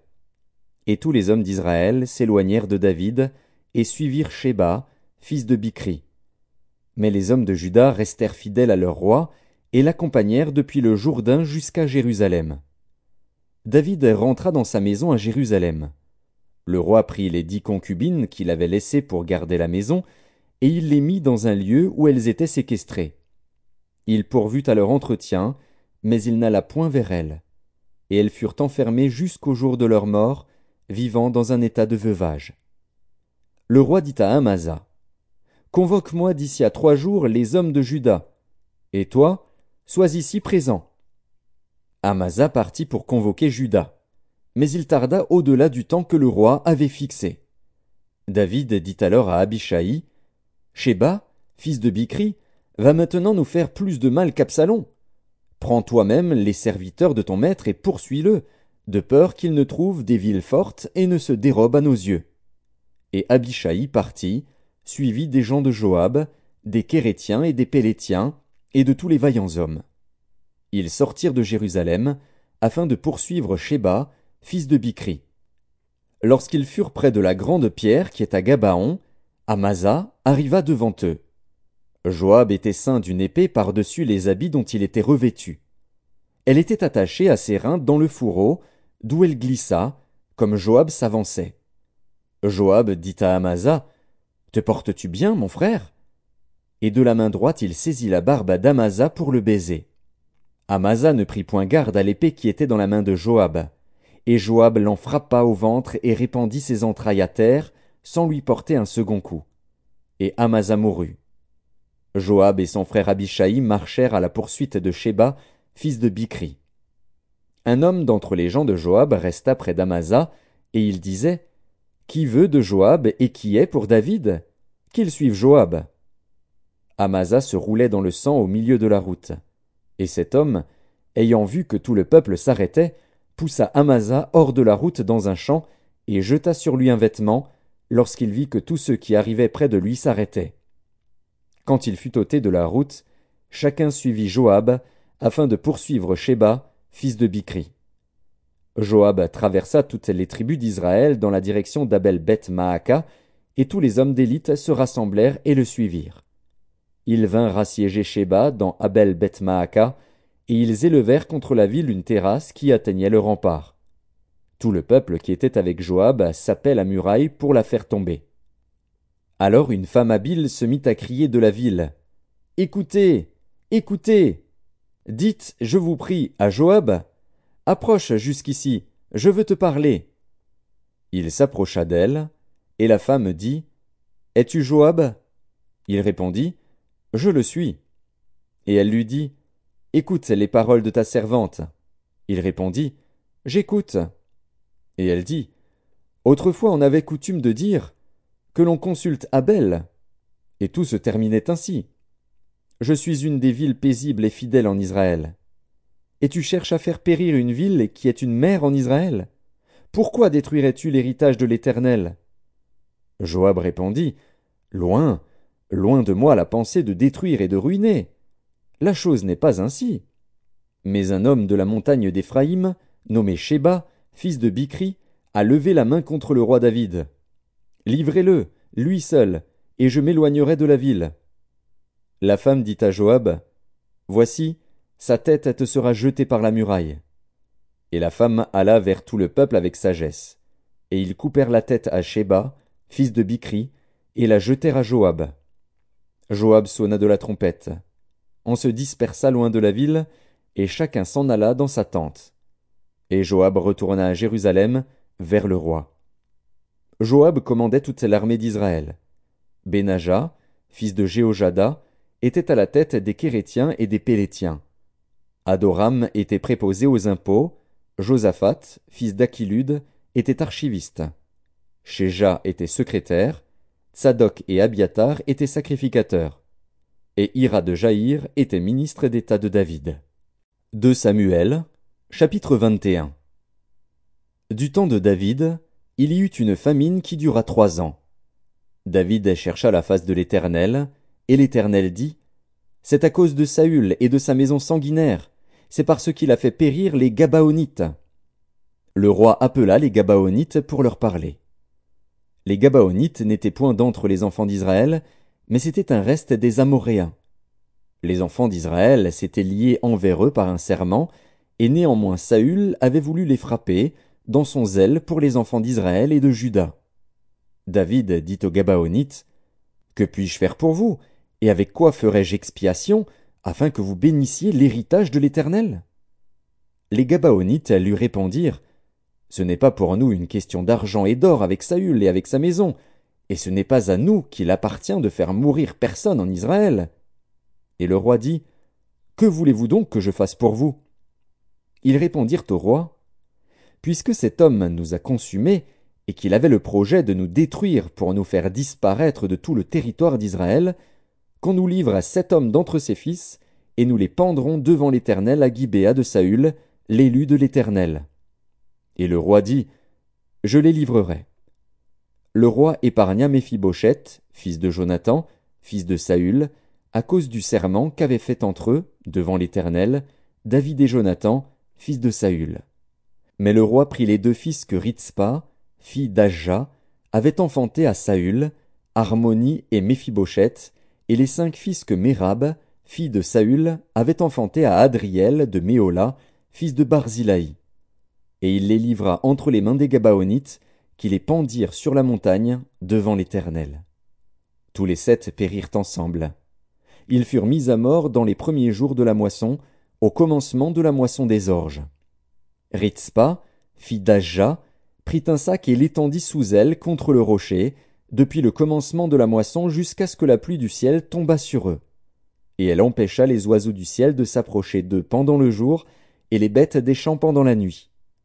On informa David de ce qu'avait fait Ritzpa, fille d'Ajja, concubine de Saül. Et David alla prendre les eaux de Saül et les eaux de Jonathan, son fils, chez les habitants de Jabès en Galaad, qui les avaient enlevés de la place de Bethshan, où les Philistins les avaient suspendus lorsqu'ils battirent Saül à Gilboa. Il emporta de là les eaux de Saül et les eaux de Jonathan, son fils. Et l'on recueillit aussi les eaux de ceux qui avaient été pendus. On enterra les eaux de Saül et de Jonathan, son fils, au pays de Benjamin, à Tséla, dans le sépulcre de Kis, père de Saül. Et l'on fit tout ce que le roi avait ordonné. Après cela, Dieu fut apaisé envers le pays. Les Philistins firent encore la guerre à Israël. David descendit avec ses serviteurs, et ils combattirent les Philistins. David était fatigué. Et Jijbi Benob, l'un des enfants de Rapha, eut la pensée de tuer David. Il avait une lance du poids de trois cents cycles d'airain, et il était ceint d'une épée neuve. Abishai, fils de Tseruja, vint au secours de David, frappa le Philistin et le tua. Alors les gens de David jurèrent, en lui disant, Tu ne sortiras plus avec nous pour combattre, et tu n'éteindras pas la lampe d'Israël. Il y eut encore, après cela, une bataille à Gob avec les Philistins. Alors Sibécaï, le Hushatite, tua Saph, qui était un des enfants de Rapha. Il y eut encore une bataille à Gob avec les Philistins. Et Elkanan, fils de Jaharé Orégim, de Bethléem, tua Goliath de Gath, qui avait une lance dont le bois était comme une ensouple de tisserand. Il y eut encore une bataille à Gath, il s'y trouva un homme de haute taille, qui avait six doigts à chaque main et à chaque pied, vingt-quatre en tout, et qui était aussi issu de Rapha. Il jeta un défi à Israël, et Jonathan, fils de Chiméa, frère de David, le tua. Ces quatre hommes étaient des enfants de Rapha à Gath. Ils périrent par la main de David et par la main de ses serviteurs. 2 Samuel, chapitre 22 David adressa à l'Éternel les paroles de ce cantique, lorsque l'Éternel l'eut délivré de la main de tous ses ennemis et de la main de Saül. Il dit, L'Éternel est mon rocher, ma forteresse, mon libérateur. Dieu est mon rocher, où je trouve un abri mon bouclier est la force qui me sauve, ma haute retraite est mon refuge. Ô mon Sauveur, tu me garantis de la violence. Je m'écris, Loué soit l'Éternel, et je suis délivré de mes ennemis. Car les flots de la mort m'avaient environné, les torrents de la destruction m'avaient épouvanté. Les liens du sépulcre m'avaient entouré, les filets de la mort m'avaient surpris. Dans ma détresse, j'ai invoqué l'Éternel. J'ai invoqué mon Dieu. De son palais, il a entendu ma voix, et mon cri est parvenu à ses oreilles. La terre fut ébranlée et trembla, les fondements des cieux frémirent, et ils furent ébranlés, parce qu'il était irrité. Il s'élevait de la fumée dans ses narines, et un feu dévorant sortait de sa bouche. Il en jaillissait des charbons embrasés. Il abaissa les cieux, et il descendit. Il y avait une épaisse nuée sous ses pieds. Il était monté sur un chérubin, et il volait, il paraissait sur les ailes du vent. Il faisait des ténèbres une tente autour de lui. Il était enveloppé d'amas d'eau et de sombres nuages. De la splendeur qui le précédait, s'élançaient des charbons de feu. L'Éternel tonna des cieux, le Très-Haut fit retentir sa voix. Il lança des flèches et dispersa mes ennemis, la foudre, et les mit en déroute. Le lit de la mer apparut, les fondements du monde furent découverts par la menace de l'Éternel, par le bruit du souffle de ses narines. Il étendit sa main d'en haut, il me saisit, il me retira des grandes eaux. Il me délivra de mon adversaire puissant, de mes ennemis qui étaient plus forts que moi. Il m'avait surpris au jour de ma détresse, mais l'Éternel fut mon appui. Il m'a mis au large, il m'a sauvé, parce qu'il m'aime. L'Éternel m'a traité selon ma droiture, il m'a rendu selon la pureté de mes mains. Car j'ai observé les voies de l'Éternel, et je n'ai point été coupable envers mon Dieu. Toutes ses ordonnances ont été devant moi, et je ne me suis point écarté de ses lois. J'ai été sans reproche envers lui, et je me suis tenu en garde contre mon iniquité. Aussi l'Éternel m'a rendu selon ma droiture, selon ma pureté devant ses yeux. Avec celui qui est bon, tu te montres bon. Avec l'homme droit, tu agis selon ta droiture. Avec celui qui est pur, tu te montres pur. Et avec le pervers, tu agis selon sa perversité. Tu sauves le peuple qui s'humilie. Et de ton regard, tu abaisses les orgueilleux. Oui, tu es ma lumière, ô Éternel. L'Éternel éclaire mes ténèbres. Avec toi je me précipite sur une troupe en armes, avec mon Dieu je franchis une muraille. Les voies de Dieu sont parfaites. La parole de l'Éternel est éprouvée. Il est un bouclier pour tous ceux qui se confient en lui. Car qui est Dieu, si ce n'est l'Éternel? Et qui est un rocher, si ce n'est notre Dieu? C'est Dieu qui est ma puissante forteresse, et qui me conduit dans la voie droite. Il rend mes pieds semblables à ceux des biches, et il me place sur mes lieux élevés. Il exerce mes mains au combat, et mes bras tendent l'arc d'airain. Tu me donnes le bouclier de ton salut, et je deviens grand par ta bonté. Tu élargis le chemin sous mes pas, et mes pieds ne chancellent point. Je poursuis mes ennemis, et je les détruis. Je ne reviens pas avant de les avoir anéantis. Je les anéantis, je les brise, et ils ne se relèvent plus. Ils tombent sous mes pieds. Tu me ceins de force pour le combat.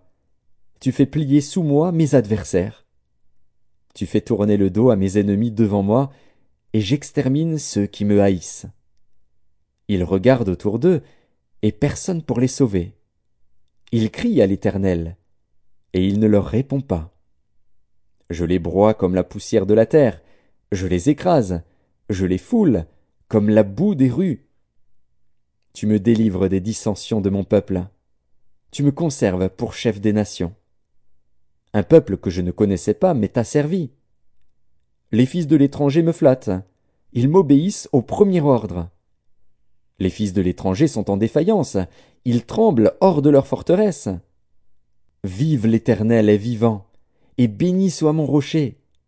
Que Dieu, le rocher de mon salut, soit exalté, le Dieu qui est mon vengeur, qui m'assujettit les peuples, et qui me fait échapper à mes ennemis. Tu m'élèves au-dessus de mes adversaires, tu me délivres de l'homme violent. C'est pourquoi je te louerai parmi les nations, ô Éternel, et je chanterai à la gloire de ton nom. Il accorde de grandes délivrances à son roi, et il fait miséricorde à son oint, à David, et à sa postérité, pour toujours. De Samuel, chapitre 23 Voici les dernières paroles de David. Paroles de David, fils d'Isaïe, paroles de l'homme haut placé, de loin du Dieu de Jacob, du chantre agréable d'Israël. L'Esprit de l'Éternel parle par moi, et sa parole est sur ma langue.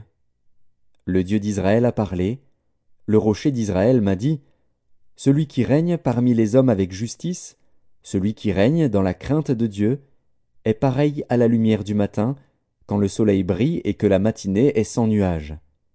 Ses rayons après la pluie font sortir de terre la verdure. N'en est-il pas ainsi de ma maison devant Dieu, puisqu'il a fait avec moi une alliance éternelle, en tout point bien réglé et offrant pleine sécurité? Ne fera-t-il pas germer tout mon salut et tous mes désirs? Mais les méchants sont tous comme des épines que l'on rejette, et que l'on ne prend pas avec la main. Celui qui les touche s'arme d'un fer ou du bois d'une lance, et on les brûle au feu sur place. Voici les noms des vaillants hommes qui étaient au service de David. Josheb Bas-Shébet, le Tashkémonite, l'un des principaux officiers. Il brandit sa lance sur huit cents hommes, qu'il fit périr en une seule fois. Après lui, Éléazar, fils de Dodo, fils d'Akoshi. Il était l'un des trois guerriers qui affrontèrent avec David les Philistins rassemblés pour combattre, tandis que les hommes d'Israël se retiraient sur les hauteurs. Il se leva et frappa les Philistins jusqu'à ce que sa main fût lasse et qu'elle restât attachée à son épée. L'Éternel opéra une grande délivrance ce jour-là. Le peuple revint après Éléazar, seulement pour prendre les dépouilles. Après lui, Shama, fils d'Agué, d'Arar. Les Philistins s'étaient rassemblés à Léchi. Il y avait là une pièce de terre remplie de lentilles. Et le peuple fuyait devant les Philistins. Shama se plaça au milieu du champ, le protégea et battit les Philistins. Et l'Éternel opéra une grande délivrance. Trois des trente chefs descendirent au temps de la moisson et vinrent auprès de David, dans la caverne d'Adulam, lorsqu'une troupe de Philistins était campée dans la vallée des Réphaïm. David était alors dans la forteresse, et il y avait un poste de Philistins à Bethléem. David eut un désir, et il dit qui me fera boire de l'eau de la citerne qui est à la porte de Bethléem? Alors les trois vaillants hommes passèrent au travers du camp des Philistins, et puisèrent de l'eau de la citerne qui est à la porte de Bethléem. Ils la portèrent et la présentèrent à David. Mais il ne voulut pas la boire, et il la répandit devant l'Éternel. Il dit, Loin de moi, ô Éternel, la pensée de faire cela. Boirai-je le sang de ces hommes qui sont allés au péril de leur vie? Et il ne voulut pas la boire. Voilà ce que firent ces trois vaillants hommes. Abishai, frère de Joab, fils de Tseruja, était le chef des trois. Il brandit sa lance sur trois cents hommes et les tua. Et il eut du renom parmi les trois. Il était le plus considéré des trois, et il fut leur chef, mais il n'égala pas les trois premiers. Benaja, fils de Jéhojada, fils d'un homme de Kabstil, rempli de valeur et célèbre par ses exploits. Il frappa les deux lions de Moab. Il descendit au milieu d'une citerne, où il frappa un lion, un jour de neige. Il frappa un Égyptien d'un aspect formidable et ayant une lance à la main. Il descendit contre lui avec un bâton, arracha la lance de la main de l'Égyptien et s'en servit pour le tuer. Voilà ce que fit Benaja, fils de Jéhojada, et il eut du renom parmi les trois vaillants hommes. Il était le plus considéré des trente, mais il n'égala pas les trois premiers. David l'admit dans son conseil secret.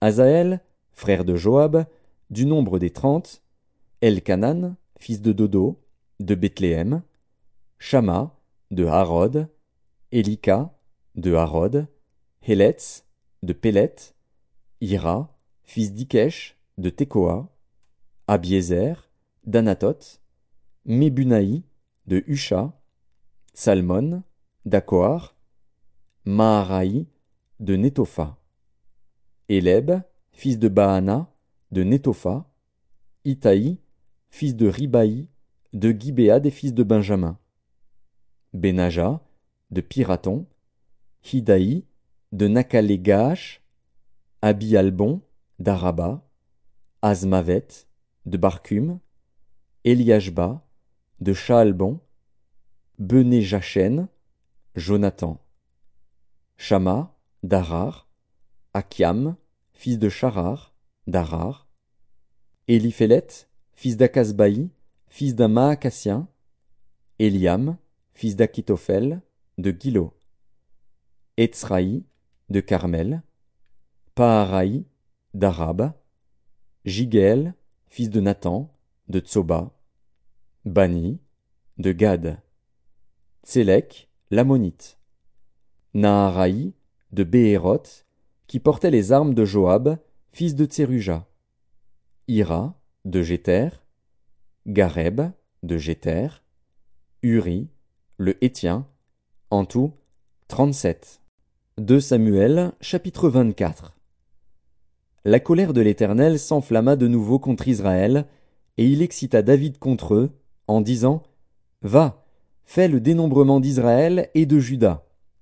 Et le roi dit à Joab, qui était chef de l'armée et qui se trouvait près de lui, Parcours toutes les tribus d'Israël, depuis Dan jusqu'à Beer-Sheba, qu'on fasse le dénombrement du peuple, et que je sache à combien il s'élève. Joab dit au roi, Que l'Éternel, ton Dieu, rende le peuple cent fois plus nombreux, et que les yeux du roi mon seigneur le voient. Mais pourquoi le roi mon seigneur veut-il faire cela? Le roi persista dans l'ordre qu'il donnait à Joab et aux chefs de l'armée.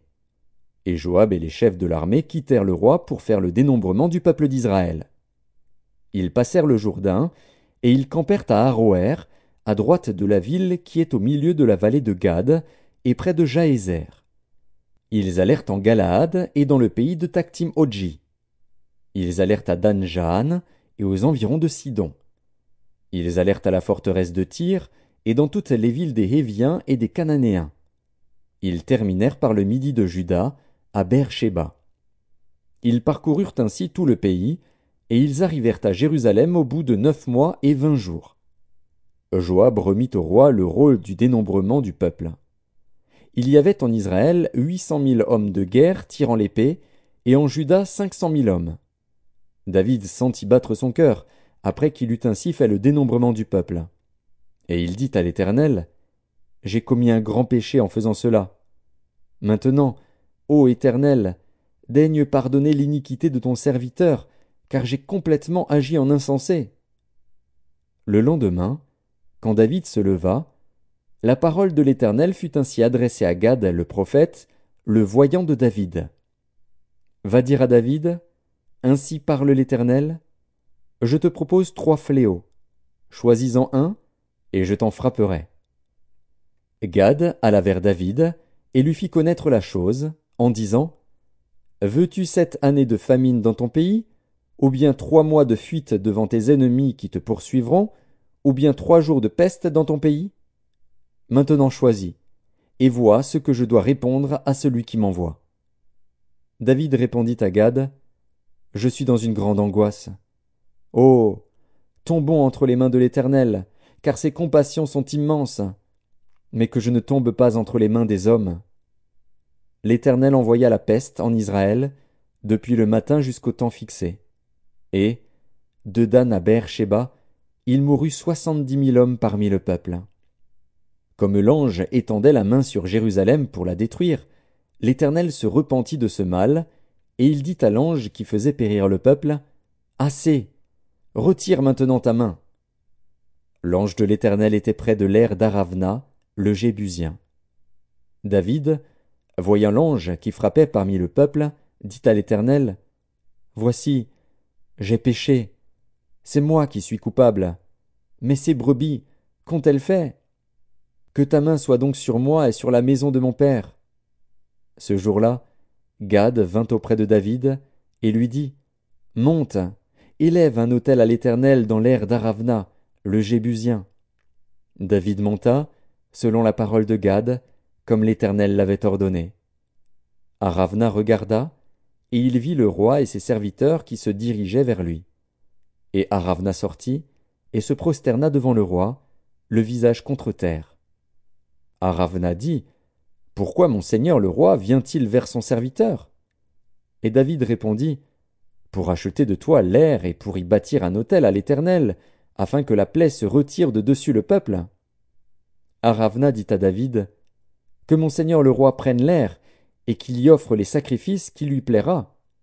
Vois, les bœufs seront pour l'Holocauste, et les chars avec l'attelage serviront de bois. Aravna donna le tout au roi. Et Aravna dit au roi, Que l'Éternel ton Dieu te soit favorable. Mais le roi dit à Aravna, Non, je veux l'acheter de toi à prix d'argent, et je n'offrirai point à l'Éternel, mon Dieu, des holocaustes qui ne me coûtent rien. Et David acheta l'air et les bœufs pour cinquante cycles d'argent. David bâtit là un autel à l'Éternel, et il offrit des holocaustes et des sacrifices d'action de grâce. Alors l'Éternel fut apaisé envers le pays, et la plaie se retira d'Israël.